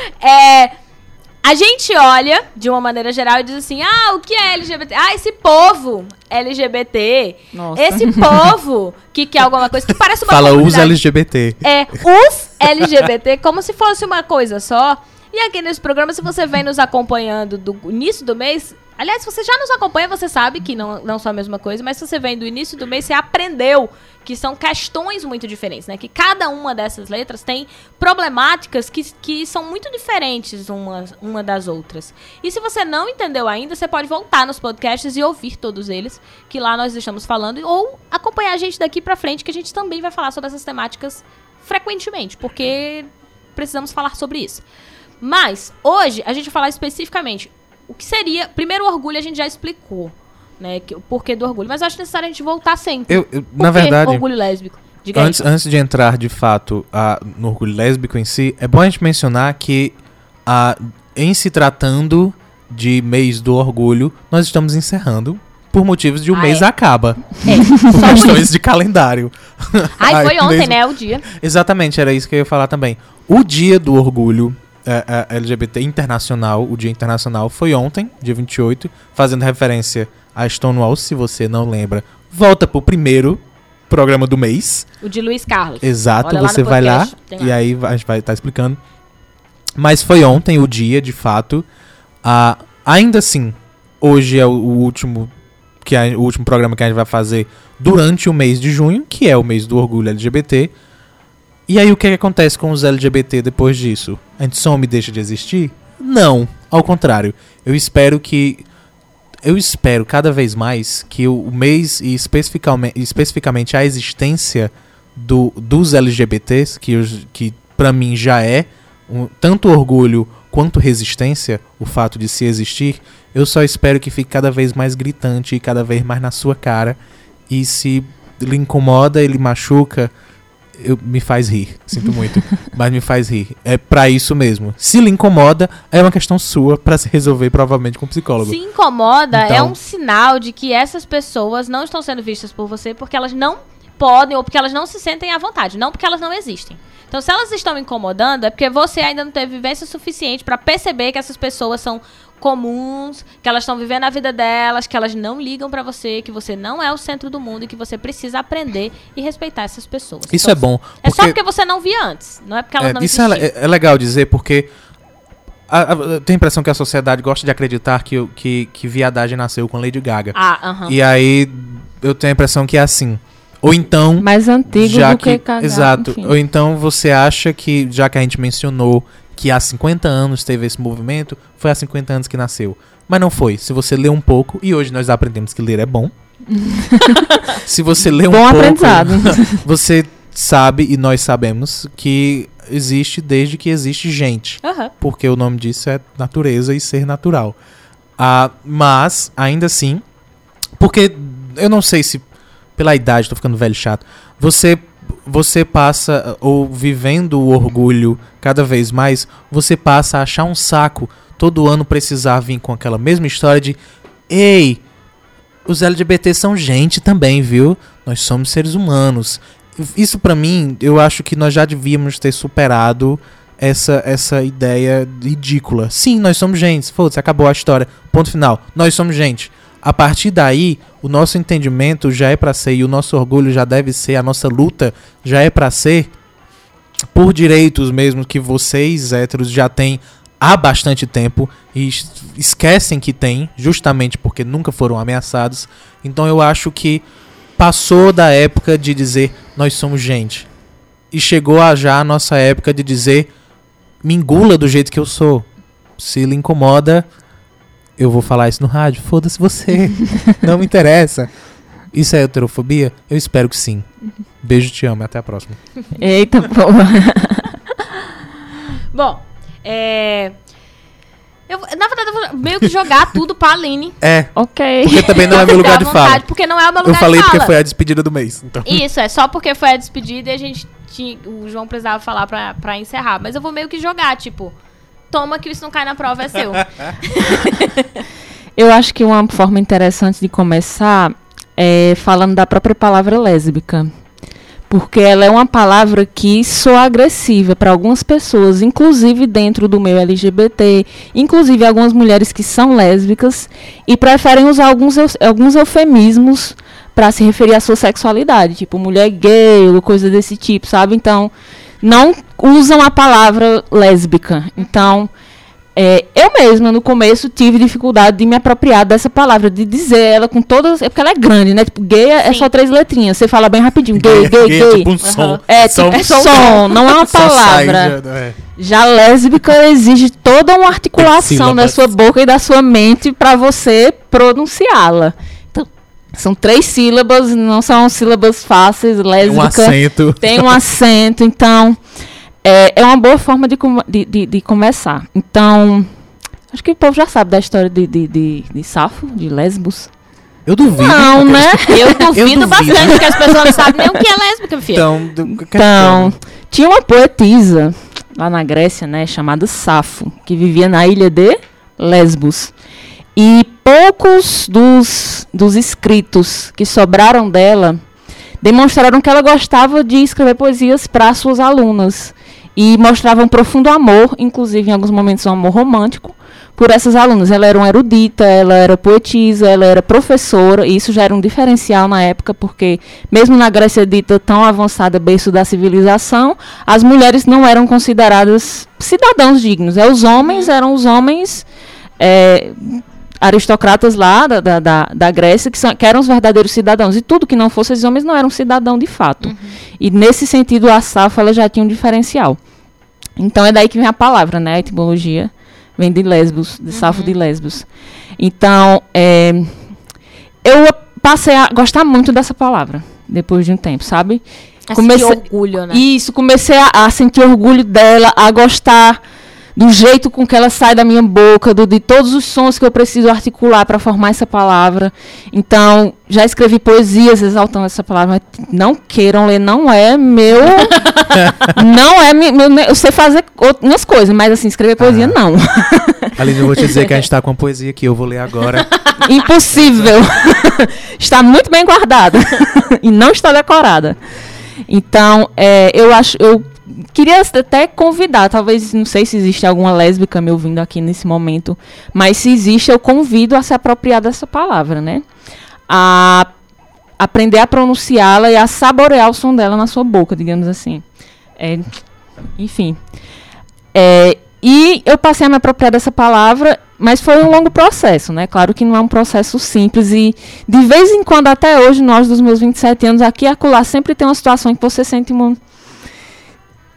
Toda vez que alguém pergunta e você tem que responder, eu sou lésbica, algumas vezes ainda dá um eita, vou soltar a palavra aqui, a palavra com E, the L word, né? Como diz o, como diz o famoso seriado, não sei se é tão Uhum. famoso porque é subcultura lésbica isso, né? Pois é. Porque assim, é, exatamente, jogam os LGBTs todos no mesmo bolo, mas dentro das subculturas tem as sub-subculturas, né? Tipo, a- os gays com as divas pop. Isso é estereótipo, minha gente. A gente fala os gays com as divas pop como se todos gostassem, mas tem os que não gostam, obviamente. sim. Mas todo grupo marginalizado, ele sim desenvolve uma espécie de cultura diferente, até como forma de se reconhecer, de se existir, de você olhar na rua e ver quem é seu e quem não é seu. É uma forma de E resistência. você não tá sozinho. E né? isso, Você então, não, é- não é o único, não- não é. Ou não é louco. Exatamente, exatamente. Então existe realmente assim uma espécie de criação de uma subcultura LGBT, digamos assim. E dentro da subcultura LGBT, subcultura aqui não tem um sentido pejorativo, não, é no sentido mais sociológico de subcultura, sociólogo aí que, que fale mais. É tipo, um pequeno grupo dentro É, do grupão. Exatamente. Só isso. Só tá, isso. Significa apenas isso. Não significa inferior nem nada. Mas, é, mas é, é aquela questão que nós abordamos, eu acho que com mais força no programa passado. Ah, quando a gente fala em orgulho, a gente não tá de maneira nenhuma fingindo que não existem outros grupos. Ou, ah, quando, por exemplo, a gente tá. Quando traz uma mulher lésbica pra falar sobre orgulho lésbico, a gente não tá fingindo que todas as lésbicas são iguais. Sim. Ou que é um grupo sem suas próprias é, é, peculiaridades todas as suas características. Assim como a gente trouxe, por exemplo, no programa passado, quando foi um homem gay, a gente não trouxe apenas pra fingir que todos os gays são assim e que todos os gays gostam de diva pop e que não existe preconceito na comunidade. A gente não tá fingindo nada disso. A gente tá celebrando a cultura ah, porque a gente não tem tempo de falar sobre todas, É, ah, todas as mesmo. características e todas as questões. Porque, de novo, são pessoas com todas as suas complexidades. E aí, se você não gosta disso, sinto muito. Eu sinto muito Vai embora. mesmo, porque a gente um vai pra continuar existindo bem na sua cara. E sinto muito por Amém. você, viu? Vai ter que se acostumar. Eu não sei mais do que eu estava Você falando. falando Eu não lembro cultura, que eu também, acho desculpa. importante, inclusive, você pontuar, que assim, quando a gente fala, as pessoas. Ah, mas é cultura. Ah, e é, e é um grupo separado, e é comunidade. E eu acho que você resumiu bem. É uma necessidade de você se encontrar, de se identificar com outras pessoas. Porque vocês não têm noção, minha gente, de, que, de como a gente precisa respirar em algum momento. Porque tá existindo o tempo todo, como LGBT, no mundo da heteronormatividade, querendo ou não, você tá sempre balançando ali, sentindo que você não está pertencendo. Porque Se a heteronormatividade, ela se impõe em todos os momentos. Uhum. Você vai ver só casal hétero tudo, ao seu redor, você na televisão vai ser todo mundo hétero, vai ser todo mundo hétero, você fica com aquele sentimento de não de você não estar encaixado ali. Então, quando você chega na sua, abre aspas, cultura LGBT, você parece que você finalmente consegue dar uma dei uma relaxada aqui. Uhum. Pelo menos um tempinho para depois eu voltar a existir nesse mundo que é heteronormativo. Aí eu falei por causa de The Word, né? A gente, porque a, gente tá lá como lésbicas, nem todas as lésbicas assistiram, ob- obviamente, mas é um seriado bem famoso. Coisa- Não foi uma sessão de comentário. Venham lésbicas. Vou, É. vou pegar, vou pegar uma piada de Friends. Quando você É um pouco vai- antigo, já já tenta- sou um pouco velha. 27 anos. É, mas é um pouco antigo. Eu vou pegar a piada de Friends. Quando você tenta ser, ser gay, você tem que fazer um curso. E aí envolve alguns seriados, envolve. Isso, a- a- exatamente. No, Will and Grace, você tem que assistir. É, Você tem que a- assistir. as gays assistem RuPaul, a gente assiste Exato. The L Word, sabe? Exato. Então, um Que vai ter né? remake. isso. Que eu acho que vai ter o outra que versão. acho que dói mais é dizer. que no momento a gente precisa dizer assim, gente, a gente tá zoando. É foda, né? Sabe? A gente precisa explicar para as pessoas que não, não tem um mini curso. Tem muita lésbica que não viu não viu. Tem. Mas que você não viu, você veja, porque é muito bom. Embora, quando eu assisti na época, a gente não enxergava as problemáticas do próprio seriado, que é.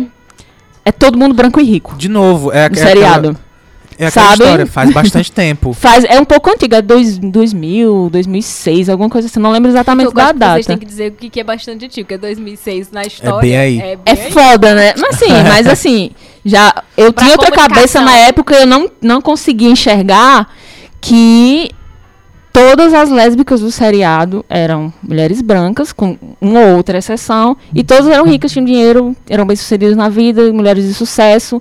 Isso já excluía uma parte imensa do grupo de mulheres lésbicas. É, mas hoje eu olho, eu, eu olho pro seriado, meu Deus, só tem gente branca nesse seriado, que diabo é isso? Aí a pessoa consegue perceber essas coisas hoje, né? Então, mas assim, ainda, ainda tem o seu valor como uma espécie de ícone por ter sido o primeiro seriado sobre lésbicas que existiu na face da Terra. Apesar de eu é. assistir na Princesa Guerreira desde sempre, a gente faz, né, aquela... E a gente sabe. Porque quando você não, não, não tem representatividade, você tenta encontrar um em qualquer canto, qualquer coisa Aham. que pareça minimamente viado na sua cara, você vai se agarrar aquilo com todas as suas É forças e, e, e pensar, não, meu Deus do céu, é alguém aqui, qualquer Uhum. coisa. Então, assisti na Princesa Guerreira e a pessoa ficava pensando, não, Shane e Gabriele, eu acho que elas têm alguma Ah. coisa ali. Vou- Sabe? E, e- e aquele... Tipo, não foi Xena que te ensinou, né? não, não. De Que jeito as nenhum. pessoas pensam que, ah, porque tá assistindo, influenciou, e aí... Quem me ensinou foi Caçadores de Aventuras na sessão da tarde. Buffy tinha um- uma personagem lésbica ou isso é, ou é uma memória falsa na minha cabeça? Eu não assisti Buffy. Meu Deus! Tá, já- já? Viu, gente? Perdi essa cadeira Ah, tá do vendo? curso, sabe? Como é que Reprovei essa é cadeira, se porque formou? faz parte do curso das lésbicas. É, mas tinha, tu sabe me dizer se Buffy, tinha uma não sei personagem. dizer se porque tinha. existe isso na minha cabeça, É. porque é um seriado também antigo, relativamente antigo. Tá vendo? É, no então, ponto- eu não sei como foi No tratado. ponto foi dito a, a nós que, sim, Que a sim. Eu não sei, eu não, também não sei como foi tratado na série, porque é uma série antiga. Ah, e não era e não é sobre, por exemplo, The L Word é sobre, É sobre lésbicas. é, exato. E Buffy não era não era do caso a premissa da série. A premissa da série era o caça vampiros. Nossa, Mas enfim, a, na, minha, na minha memória tinha isso, obrigado, produção. Então existiu. Mas é interessante você a gente lembrar que existiram essas séries e esses personagens há, há algum tempo, porque 2006. acho- Eu não tenho a certeza dessa informação também. Mas por mais que pareça um dia desses, a, a gente tem que lembrar que muita coisa aconteceu desde um dia desses. Aham. É porque 2006, pra história, é pouquíssimo Sim. tempo. Pra cultura, é pouquíssimo tempo. Mas quando você fala, por exemplo, de tecnologia ou você fala de produção de série, aí não, aí é bastante tempo. Gigantesco. É. É. Pra 2019. E a linguagem que a gente usa como comunidade, a, a linguagem que, como sociedade também, que a gente usa, a gente vai encontrar termos na série e nessas séries que hoje em dia vai, inclusive, soar ruim. A gente vai encontrar situações que, que vão encontrar. A gente vai encontrar a questão do, dos. Só tem personagem branco na Isso. série. Porque não é única. Uhum. Will and Grace é assim também, que é um seriado que já há bastante tempo, se eu não me engano, nos anos 90, É do curso já gay? esse trazia. É, Ah, tá. já trazia. um- Eu já não tra- conheço. Will and Grace é, do, é, do- é- é dos viados. Já trazia ah, um personagem gay. E um personagem gay bastante afeminado, já nos anos 90. Mas, de novo, todo mundo era rico e branco. Então, Uhum. era. Existia essa questão. E que não faz a separação, por exemplo, dos grupos a partir da, da etnia, né? Ou a partir das classes sociais. Que já é diferente. Você vai- já vai falar de lésbicas, aí beleza. Dentro das lésbicas tem outras segregações, que são segregações como, por exemplo, as classes sociais. São outras problemáticas, né? E- E existe uma, uma segregação que é a forma como você se apresenta visualmente, né? Então, é, existe o estereótipo da, lesba, da lésbica. Abre muitas aspas, porque eu detesto usar essa expressão. Lésbica masculina. Detesto usar essa expressão, mas é uma forma didática das pessoas entenderem o que, é que a gente está querendo dizer. E as lésbicas, tipo, femininas. Inclusive, a, a gente, desculpa. Então, tudo bem. Mas é porque eu eu já tinha mencionado aqui o quão, o quão me agridem esses termos e a gente usa por falta de termo melhor. Exatamente. É pra isso Mas- que serve a academia. Sim. Mas o povo não quer diz que a gente escuta isso na universidade. A gente precisa discutir pra poder ter os termos pra Mas saber como falar no são, mundo. são dois termos, masculino e feminino, ah, que carregam uma carga absurda por Eu trás. detesto se alguém me diz que eu me apresento de uma forma masculina. Sim, Sabe? E eu. Detesto. Uhum. eu entendo. Ti- Tipo, em, em coisas mínimas. Tipo, teve uma vez que uma pessoa falou com a minha namorada e disse, ah, é tua boia. Nossa. sabe? É tua boia. Tipo, cara, Se não, não sou. for- se você não for do Rio Grande do Norte, não está perdoado. Pois Porque é. disseram que no Rio Grande do Norte pode chamar os boizinhos e as boizinhas. Não E sou. isso é. tipo pra qualquer pessoa. E houve muitos, dizer, pra qualquer menina. muitos momentos. Minha, a forma com que eu me visto mudou e muda desde sempre. Mas já houve momentos em que eu vesti roupas que são consideradas bastante masculinas. Eu odeio falar essa forma, como eu disse. É o palavreado que a gente tem. É o que as pessoas entendem. E né? ao ponto de me confundirem com o menino, disse, ah, eu tava com meu tio, ah, quem é esse teu sobrinho? Eu disse, não, é minha sobrinha. É, de eu entrar num banheiro com aquelas roupas e uma menina chegar, abrir a porta, olhar, tomar um susto e sair. Porque achava que era um Porque menino que estava lá dentro. E até, até hoje essa questão do banheiro é, é esquisita, porque eu sempre me sinto extremamente desconfortável em banheiros femininos. Porque eu sempre tô. Eu sou o tipo de lésbica que a pessoa olha e pensa, essa menina é lésbica. Então, é, tá escrito meio que na minha cara. Então, sempre rola uma situação estranha no banheiro. E não é porque E- você quer ser, Não. ser homem, vou colocar entre aspas, porque as pessoas pensam assim, tipo, Isso. quando você fala, eu me sinto estranha dentro de um banheiro feminino, não é necessariamente porque você queria estar num banheiro De masculino. forma alguma. Não é? Porque a maioria Não. das É pessoas pior, é mais pode entender ainda. só isso, né? Hã? É mais nojento ainda o banheiro É masculino. nojento. Ninguém, Ninguém não ninguém queira de estar. estar lá. Não. Assim, cá entre nós, o banheiro Nem- feminino nem também não é essas coisas. Porque as mulheres têm esse problema de ter que fazer xixi sem encostar no vaso. Ok. Aham. E acaba respingando e fica, às vezes, uma porcaria. É, é bem, bem nojento. Banheiros públicos de Banheiros são geral. esquisitos. Mas o fato é, é, muita gente confunde isso de olhar, por exemplo, uma mulher lésbica e achar que ela quer ser um homem. Não mesmo. A, a intenção é não ter homem nessa história, sabe? Assim, lésbica. Sim. lésbica. lésbica é mulher como é. A intenção Vamos é. deixar- isso muito claro que quando é um relacionamento lésbico, a única coisa que não estão querendo é homem ali. Exatamente. Essa, inclusive, é uma outra. Eu acho que é um dos outros problemas que, que as mulheres lésbicas enfrentam. Talvez seja o pior problema a se enfrentar, que são os homens. Ai, meu Deus do A- céu. a- é- Que ninguém queria que estivesse lá. não, Mas exato. É um negócio. Ninguém chamou. Ninguém chamou. Por que, que vocês estão lá? Ninguém chamou. É, é, é surreal. Cara, sai. E mesmo que não estejam Sai daqui. perto, pois é. E mesmo que eles não estejam perto, eles estão influenciando da pior maneira possível. Existe até um, um discurso que diz que o real preconceito só existe sobre contra os homens gays, contra os homens gays, porque eles que são atacados, são eles que sofrem as mortes, as violências, mas as mulheres lésbicas são aceitas, porque algumas pessoas acham bonito, Ai, acham não, sexy, Eu acho o acham contrário. isso, mas isso fetichizar não é aceitação. Uhum. Porque você está, da mesma forma, desumanizando aquela relação. Tá Nós- objetificando exatamente. aquele ser humano Então- para o seu prazer. Eu Isso nunca- não é essa a aceitação que as lésbicas querem, Eu sabe? nunca, eu nunca tinha ouvido Não estamos aceitando seres humanos aqui virando objetos. Exatamente, não eu, mesmo. eu nunca tinha ouvido esse comentário, mas eu já tava preparando meu próximo argumento, que era justamente o oposto disso. que eu já ia dizer que eu acho que as lésbicas sofrem muito mais Com preconceito certeza. que os homens gays. Por isso. Ponto É, final. não, porque eu falei homem. O, o- o que a Aline Isso. tá falando é muito recorrente. Das pessoas Socorro. olharem e dizerem assim: não, mas os gays sofrem muito mais. Não, São outras questões. É por isso que a gente vem dizendo o mês inteiro. São outras questões. As pessoas dizem, ah, mas é porque lésbica, o- as pessoas ainda acham bonito, ainda aceitam. Mas não é pra achar bonito, porque as pessoas não estão vivendo para você achar bonito. Perfeito. Sabe? Ninguém tá vivendo. E aí pode ser hétero ou qualquer coisa que seja tipo hétero, mas ou não hétero, que, né? Não importa. As pessoas estão vivendo, então você é hétero. É, você e sobre que as- me envergonha. Porque é isso, você que me envergonha. né? As pessoas não estão vivendo pra você ficar achando que as coisas são bonitas. Elas estão vivendo. Elas não querem que você olhe pra elas como objetos. Isso mesmo. Seja gay ou lésbica, sabe?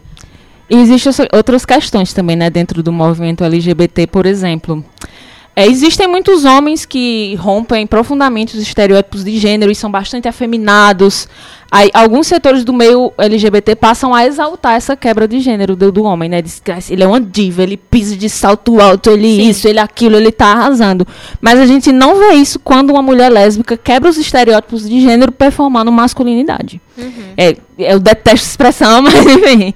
É, então, quando você vê uma Maria Gadu da vida, um, um- um- não, Não existe é. um- uma ideia de que ela tá divando quando Sim. ela quebra os estereótipos da feminilidade, Que ela sabe? está arrasando. de que ela está arrasando com aquele cabelo curto e com aquele side cut. Inclusive- E com aquela calça folgada, não. Mas se um cara, um homem gay, veste um salto, bota um- um- uma peruca, uma maquiagem e entra na, na- na balada LGBT sambando, todos vão achar ele uma diva maravilhosa. E ele é uma diva maravilhosa mesmo. É. Uhum. Mas, deixemos claro que a mulher lésbica que também se atreve a romper com esses estereótipos, ela também é uma diva. Mas é isso. quando Exatamente. a crítica não é pra quem faz. Não é pro homem que, que se transveste pra fazer isso. A crítica não é com ele. De forma alguma. é com a não. comunidade, com a aceitação do, do, do oposto.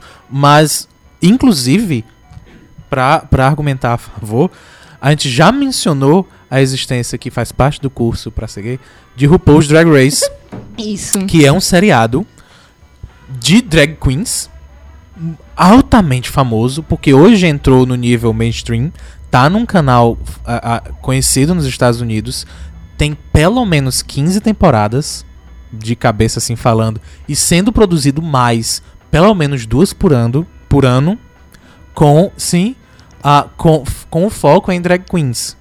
Mas nós temos uma cultura imensa de drag kings que simplesmente tem zero a, a- momento em mídia. Zero. Que é justamente o, o, o se colocar como, a, o, pelo menos, é o, seria o oposto da drag queen. Isso. É se fazer homem visualmente para a performance. Eu tô um pouco assustada porque parece que João tava na nossa conversa ontem à noite. que a gente tava Eu falando tava, sobre porque esse mesmo assunto. Pois é.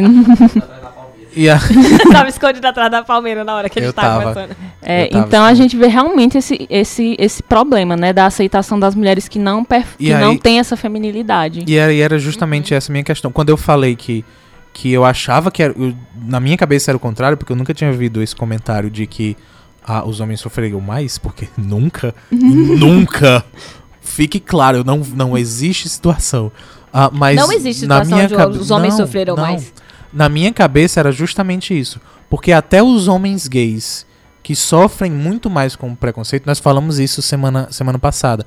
Porque quando o homem gay ele é passável, ou seja, ele não transparece ser gay, ele não sofre o mesmo preconceito de um homem afeminado. E, Perfeito. e essa é, na verdade, esse é o termo que traz a quantidade maior de preconceito, é ele ser afeminado. Por quê? Porque remete ao feminino. Uhum. Perfeito. Então é, A é ofensa esse é o homem. É. Exato. É uma ofensa Só ser faz- mulher ou parecer mulher. Exato. É, o problema tá aí pra sociedade. Mesmo que não esteja pra comunidade gay, porque aí quando o homem é afeminado na comunidade, recebe sim esse aplauso, e por favor que receba, mas pro, pro restante da sociedade é quando ele vai Isso. sofrer o preconceito. Isso, perfeito. É exatamente. quando ele chega perto do feminino. Isso. Então não tem como você dizer, sinto muito, se você acha que o homem sofre mais, você é homem. Provavelmente. É a única maneira. Provavelmente você é, É a homem. única maneira que eu consigo enxergar. Como é o nome daquele livro das mulheres que foram pra guerra? A guerra não tem rosto de mulher. É pra quem achar que homem sofre mais porque vai pra guerra, é, que eu já ia falar. Que leia, pensou isso? leia A Guerra Não Tem Rosto de Mulher. Só isso. Só ler esse livro. Eu já, porque eu já ia dizer, eu, eu tenho certeza que na hora que eu falei assim, ah, não tem situação onde o homem tenha sofrido Pensei a mesma coisa. Alguém vai falar da guerra. Alguém vai falar. E quando os homens vão para a guerra? Alguém não. Algum homem vai falar. Algum Quando os, os homens vão para a guerra, eles sofrem mais. Pois então, ficou aí a dica, né, pra você ler mais uma vez. A guerra não tem rosto de mulher. Mu- que você vai ver que elas estavam lá nas trincheiras. Mesmo jeitinho. Com bem menos peso, bem menos força física, carregando um rifle do mesmo tamanho. É verdade. Só pra vocês saberem disso aí mesmo. Ai, porque o homem é mais forte. Pois é, e ela tava lá e tinha que carregar o mesmo peso, só que Carregava gente nos ombros. Ia lá, pegava o companheiro, tirava da trincheira. Um- Um homem de 1,80, uma guria de 18 anos carregando. E por aí vai. Só leia o livro, só leia. Sim. Leiam qualquer coisa. Se você, a história tá Qualquer repleta dessas não. personagens. Não, Não, sobre história.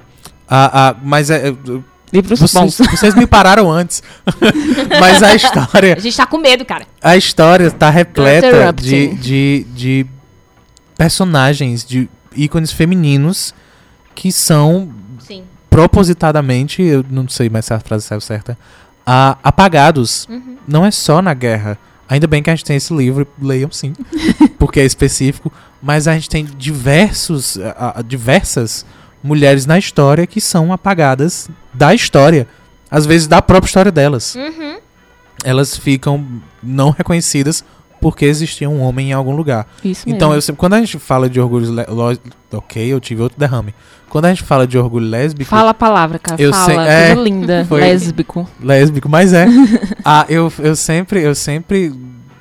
Eu estou ainda estupefato, aqueles. Eu estou ainda destruído por dentro de ouvir que existe alguém na existência que diria que um homem gay sofre mais que uma lésbica. eu ainda é. estou. Eu não consegui processar ainda. Porque, realmente, a gente tem tem, uma estatística maior da violência física contra os homens gays, embora, obviamente, haja violência física contra, Uhum. contra as lésbicas também. E o estupro corretivo também é um, um termo Aham.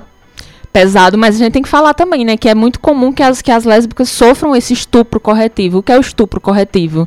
É quando a mulher se apresenta como lésbica e um homem a estupra para transformá-la em mulher.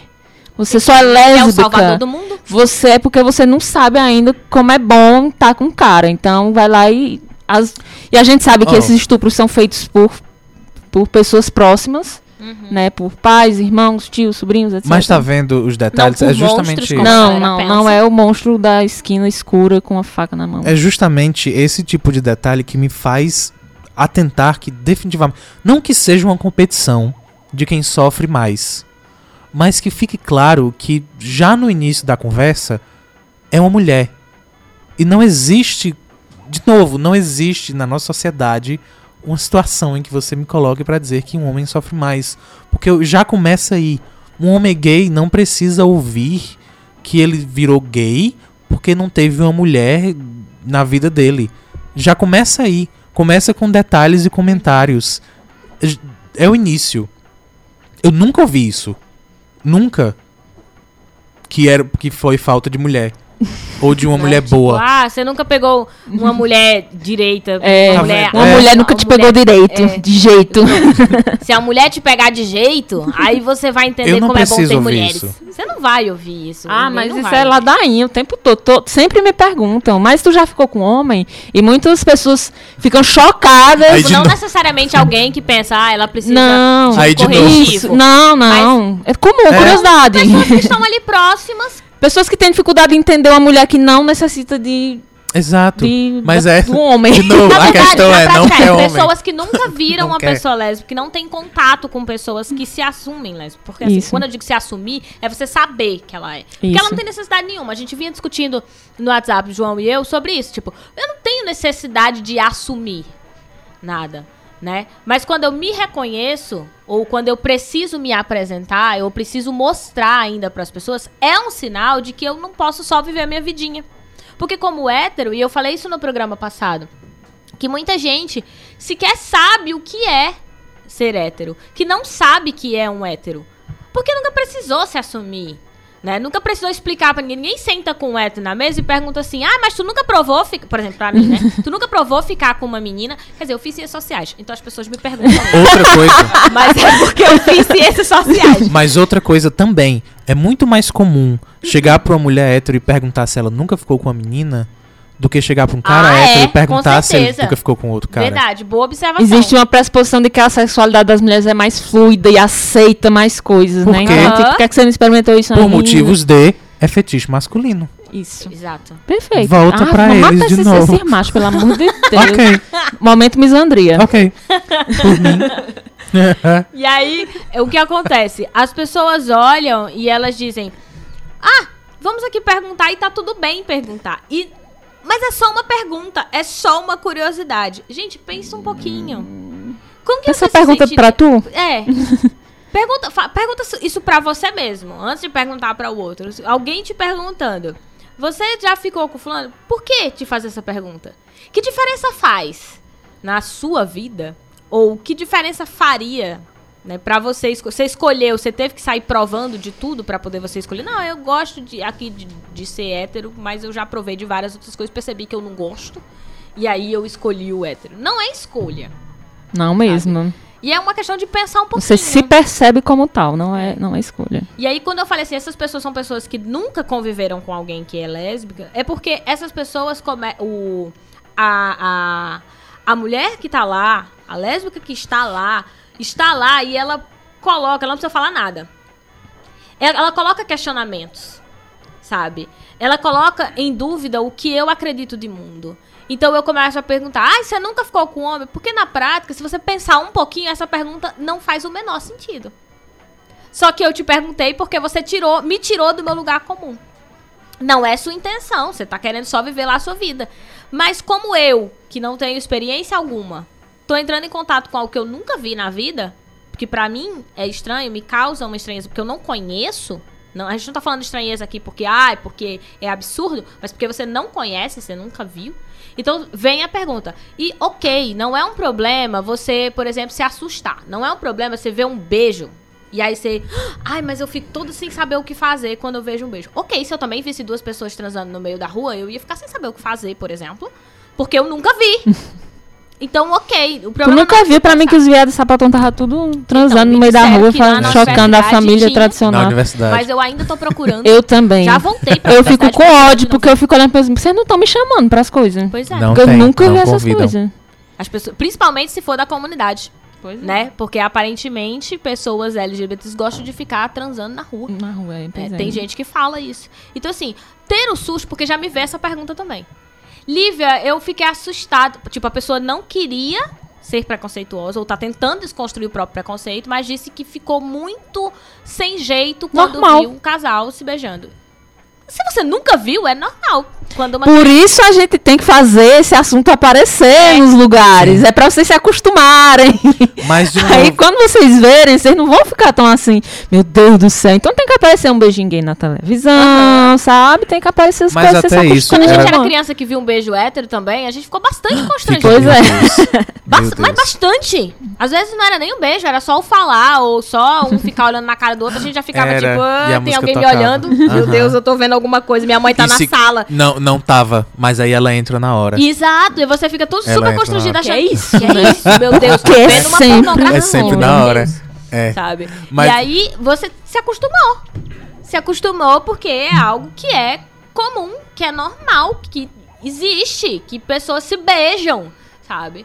Mas que quando você olha pra uma lésbica se beijando, você acha que você tem que dizer, ai, vai, beija aí. Como foi o caso da, da moça lá de, de Londres. Beija aí pra eu ver.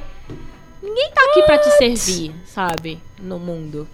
Mas até quando a gente fala de, de mídia, inclusive, a gente percebe quando há uma diferença. Porque a mediatização e pelo menos a representação LGBT nas telas ainda é de uma maioria masculina. Aham. Muito maior. Muito maior. Cara, lembrei agora do, do, do sexo É. lésbico da novela lá.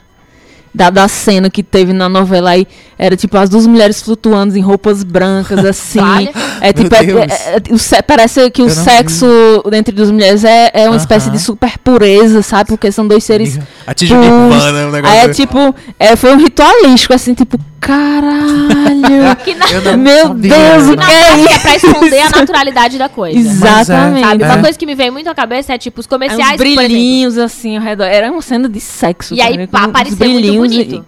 Se a gente olha superficialmente, a gente diz, nossa, Que olha, então aí que dizendo que é poético. lindo, que é poético. Tá vendo? Como é que você vai dizer que as pessoas não são aceitas se quando bota o sexo de mulheres lá, colocaram uma, coisa Dois anjos voando, assim. Dois anjos vo- voando.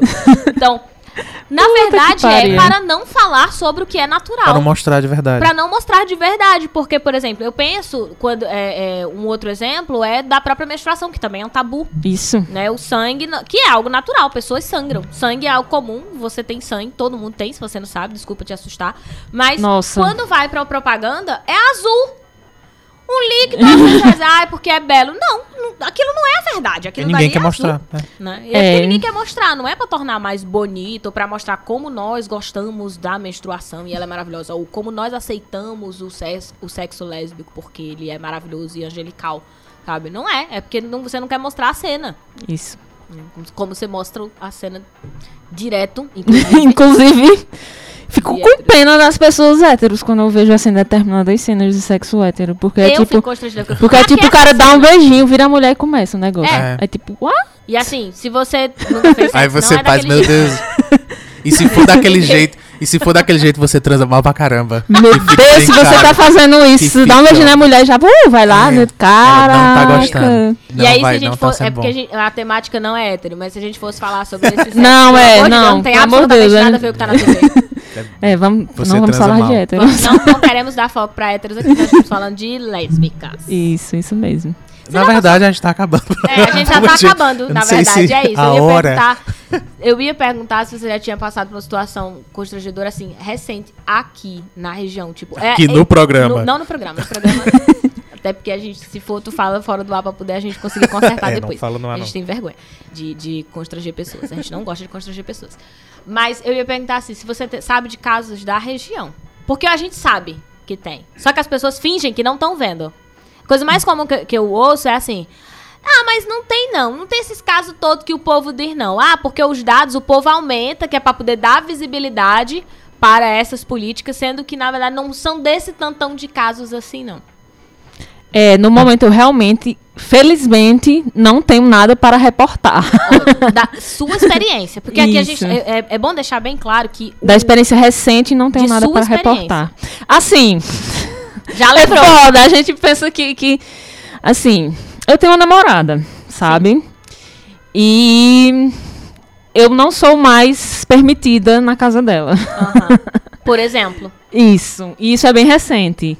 É, enquanto a gente se apresentava como amiga, tava tudo bem. Mas a partir do momento em E que. provavelmente todo mundo sabia. E prova- não era óbvio, É. era óbvio. Mas a partir do momento que Dá foi nomes. que de- demos nome à nossa relação, eu não posso mais pisar lá. Eu sou persona não grata, eu sou terrível, eu sou Uhum. alguma espécie de super lésbica sedutora, degeneradora de pessoas inocentes, alguma coisa Uhum. nesse sentido. Eu fico me achando uma parte de mim fica achando poderosa. Caramba, eu tenho esse poder todo, assim, eu chego, né? Transforma as pessoas no que ela nasceu de ganhar outra parte. Puta que. É muito. Mas você só queria ter seu relacionamento. Isso, como- eu só queria como- poder visitar a família, eu queria poder abraçar os cachorrinhos que tem lá, que eu abraçava Uhum. do mesmo jeito, mas eu não posso, eu tenho medo. Tenho medo do que vão fazer comigo, porque são pessoas que votaram em pessoas erradas. E são Pessoas que não que- ac- aceitam a sua existência. Exatamente. Aí é um pouco. Isso é, é complicado, essa parte. Então é bem recente, então, tipo, você pensa que não aconteceu nada. Porque É. você tá tão acostumado a sofrer a parada que você naturaliza, sabe? E aí, aí- tipo, aí você para pra pensar que, cara, não ser aceito na casa dela, isso não é normal. Não é normal, é pronto. Então, assim, eu te é perguntei que é falando de normal. dados. Pois Óbvio que eu não é. esperava que você me desse dados, mas é importante a gente distinguir. Quando a gente tá falando de dados, a gente tá falando de pesquisa. Aqui pra Aline, eu tô perguntando uma experiência pessoal, o que não quer dizer que por ela não ter. Supondo que ela não tivesse passado nem por essa situação, também não quer dizer que outras mulheres não estivessem passando por isso, né? Mas ela. ela Tanto é que ela levou um tempo. Tipo, não, não tenho nada pra reportar. E daqui a pouco, opa, eu tenho. Ah, meu Deus, tem um negócio aqui que foi, tipo, ontem. É, sabe? É tipo- agora, tá acontecendo. Mas é de novo, pelo que ela falou, a gente tem casos e vários, todos Uhum. nós, se a gente parar e, e pensar um pouquinho, a gente tem.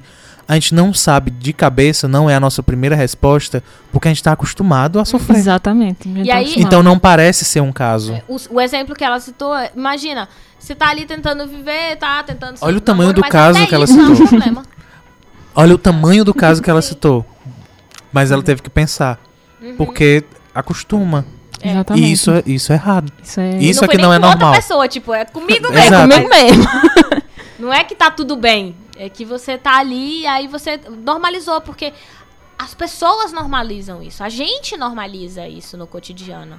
Né? Não é porque se acostumou e tá tudo bem, eu tô acostumada com isso e já foi, não sei o quê. Não, a gente normalizou que as pessoas vão é, é, é, ter medo, as pessoas vão criticar, as pessoas vão não aceitar, as pessoas vão expulsar. E isso não pode ser considerado normal. É por isso que a gente veio falar. E muitas situações a gente já passou por causa dessa situação. Houve situações em que minha namorada achou que ia ser expulsa de casa e a gente mobilizou todo um pessoal para ir buscar ela de repente, que de repente ela podia estar na rua. Cara, passar por essa apreensão, mesmo que ela não tenha sido expulsa, só o fato da gente estar passando por essa apreensão, né?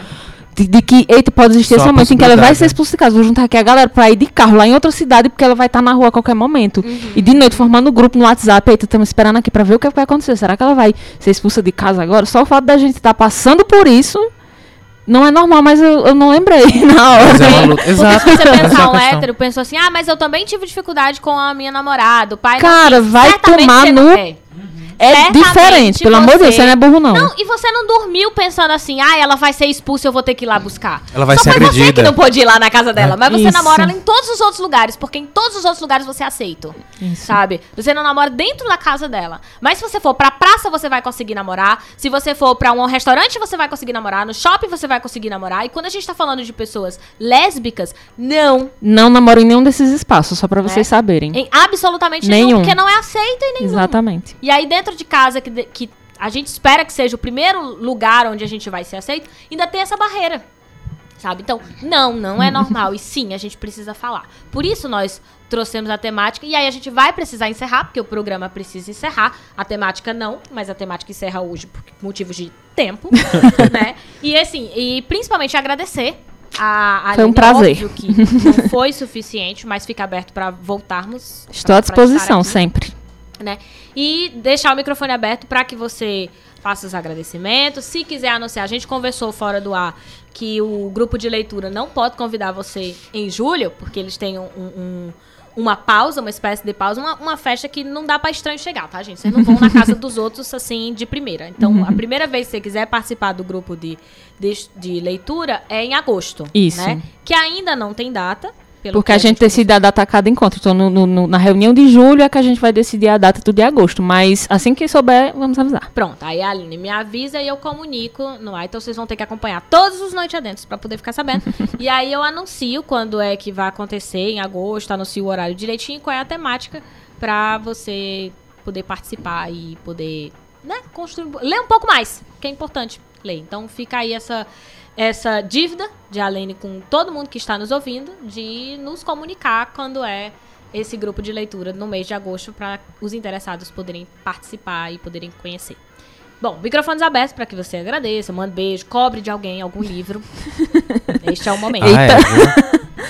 É, eu queria agradecer ao convite de Lívia e de todas as pessoas que fazem parte do programa. Foi realmente um grande prazer. Foi a primeira oportunidade que eu tive de falar sobre vivência lésbica assim de uma forma mais ampla para um grande público. Então foi uma experiência muito massa.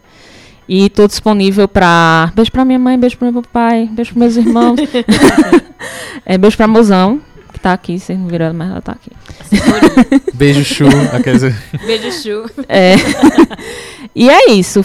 É, Tem alguém me devendo algum livro? Não, na verdade eu tô com livros alheios pra Pois devolver. não menciona. Deixa eu não menciona. Eu ia dizer, Vai você poderia direto. não mencionar ou dizer agora. Gente, Não. desculpa. Desculpa, assim, desculpa, eu vou devolver, viu? Tem um ano que tá lá em casa, eu ainda não li. Agora ela vai devolver mesmo, porque Vai, tá Mas eu vou ler. Tá gravado. Você pode, você pode pegar o podcast pra cobrar dela assim que ela É. não devolver. Pois é. Eu vou aproveitar, inclusive, o momento e a gravação pra dizer que eu estou com vários livros de várias pessoas e eu não vou devolver.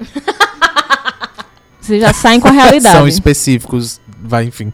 Desculpa. Eu tenho Interrompeu, momento. hein? O- A, despedida da menina. É só isso mesmo, galera. Obrigada aí e até a próxima. Bom, obrigada a você que nos acompanha. Obrigada mais uma vez, Aline, é, pela, pela fala, pela, por aceitar vir falar sobre o tema e também contar a sua própria experiência. Obrigada a você que nos acompanha, seja desde 7 horas, você chegou aqui no meio do caminho, seja pelo YouTube, seja aqui pelo Instagram, seja pela Som Zoom ou pelo podcast. Fica conosco que todo sábado nós estamos aqui ao vivo. Se você está nos acompanhando pelo podcast, pode acompanhar ao vivo. Nós estamos aqui a partir das 7 horas da noite, né, na 106.5, ou também pelas lives. Caso você queira ver as nossas reações, que a gente tenta pegar aqui pelas câmeras, no YouTube, Noite Adentro, e no Instagram, underline Noite Adentro.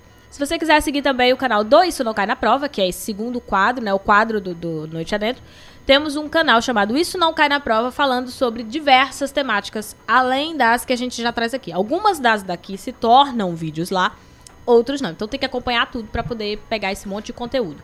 E aí acompanha lá, tanto no Instagram como no YouTube, é Isso Não Cai na Prova, no Twitter, arroba Não Cai na Prova, e no Medium, Isso Não Cai na Prova. Então tem bastante plataforma aí com bastante conteúdo. E obrigada. João. Ah, para. Pô, Crianças, tchau. Até a próxima. Muito obrigado, Aline, de verdade. Valeu, Liv. Valeu, estagiário. Tanto faz. Muito obrigado a você que ficou Eu gosto que ouvindo João sempre lembra do e estagiário, eu não. assistindo. É, é verdade. Ah, Eles sabem porque esse detalhe é importante? O quê? Do estagiário? De, você de você não lembrar de você não lembrar e ele lembrar? Não faço ideia. Ouvintes, depois, na próxima semana, vocês, É. por favor, respondam, respondam no Instagram. Chuta aí. vocês sabem por é quê que eu não lembro do estagiário. Isso é nepotismo. Eu lembro porque eu fico de frente pra ele sempre. Mas ah, muito obrigado a você que ficou ouvindo. Até a próxima. Nós estamos aqui todo sábado às 19 Lembrando da live no arroba underline noite adentro, que vai ser algum dia da semana. Então vai lá seguir e você fica sabendo.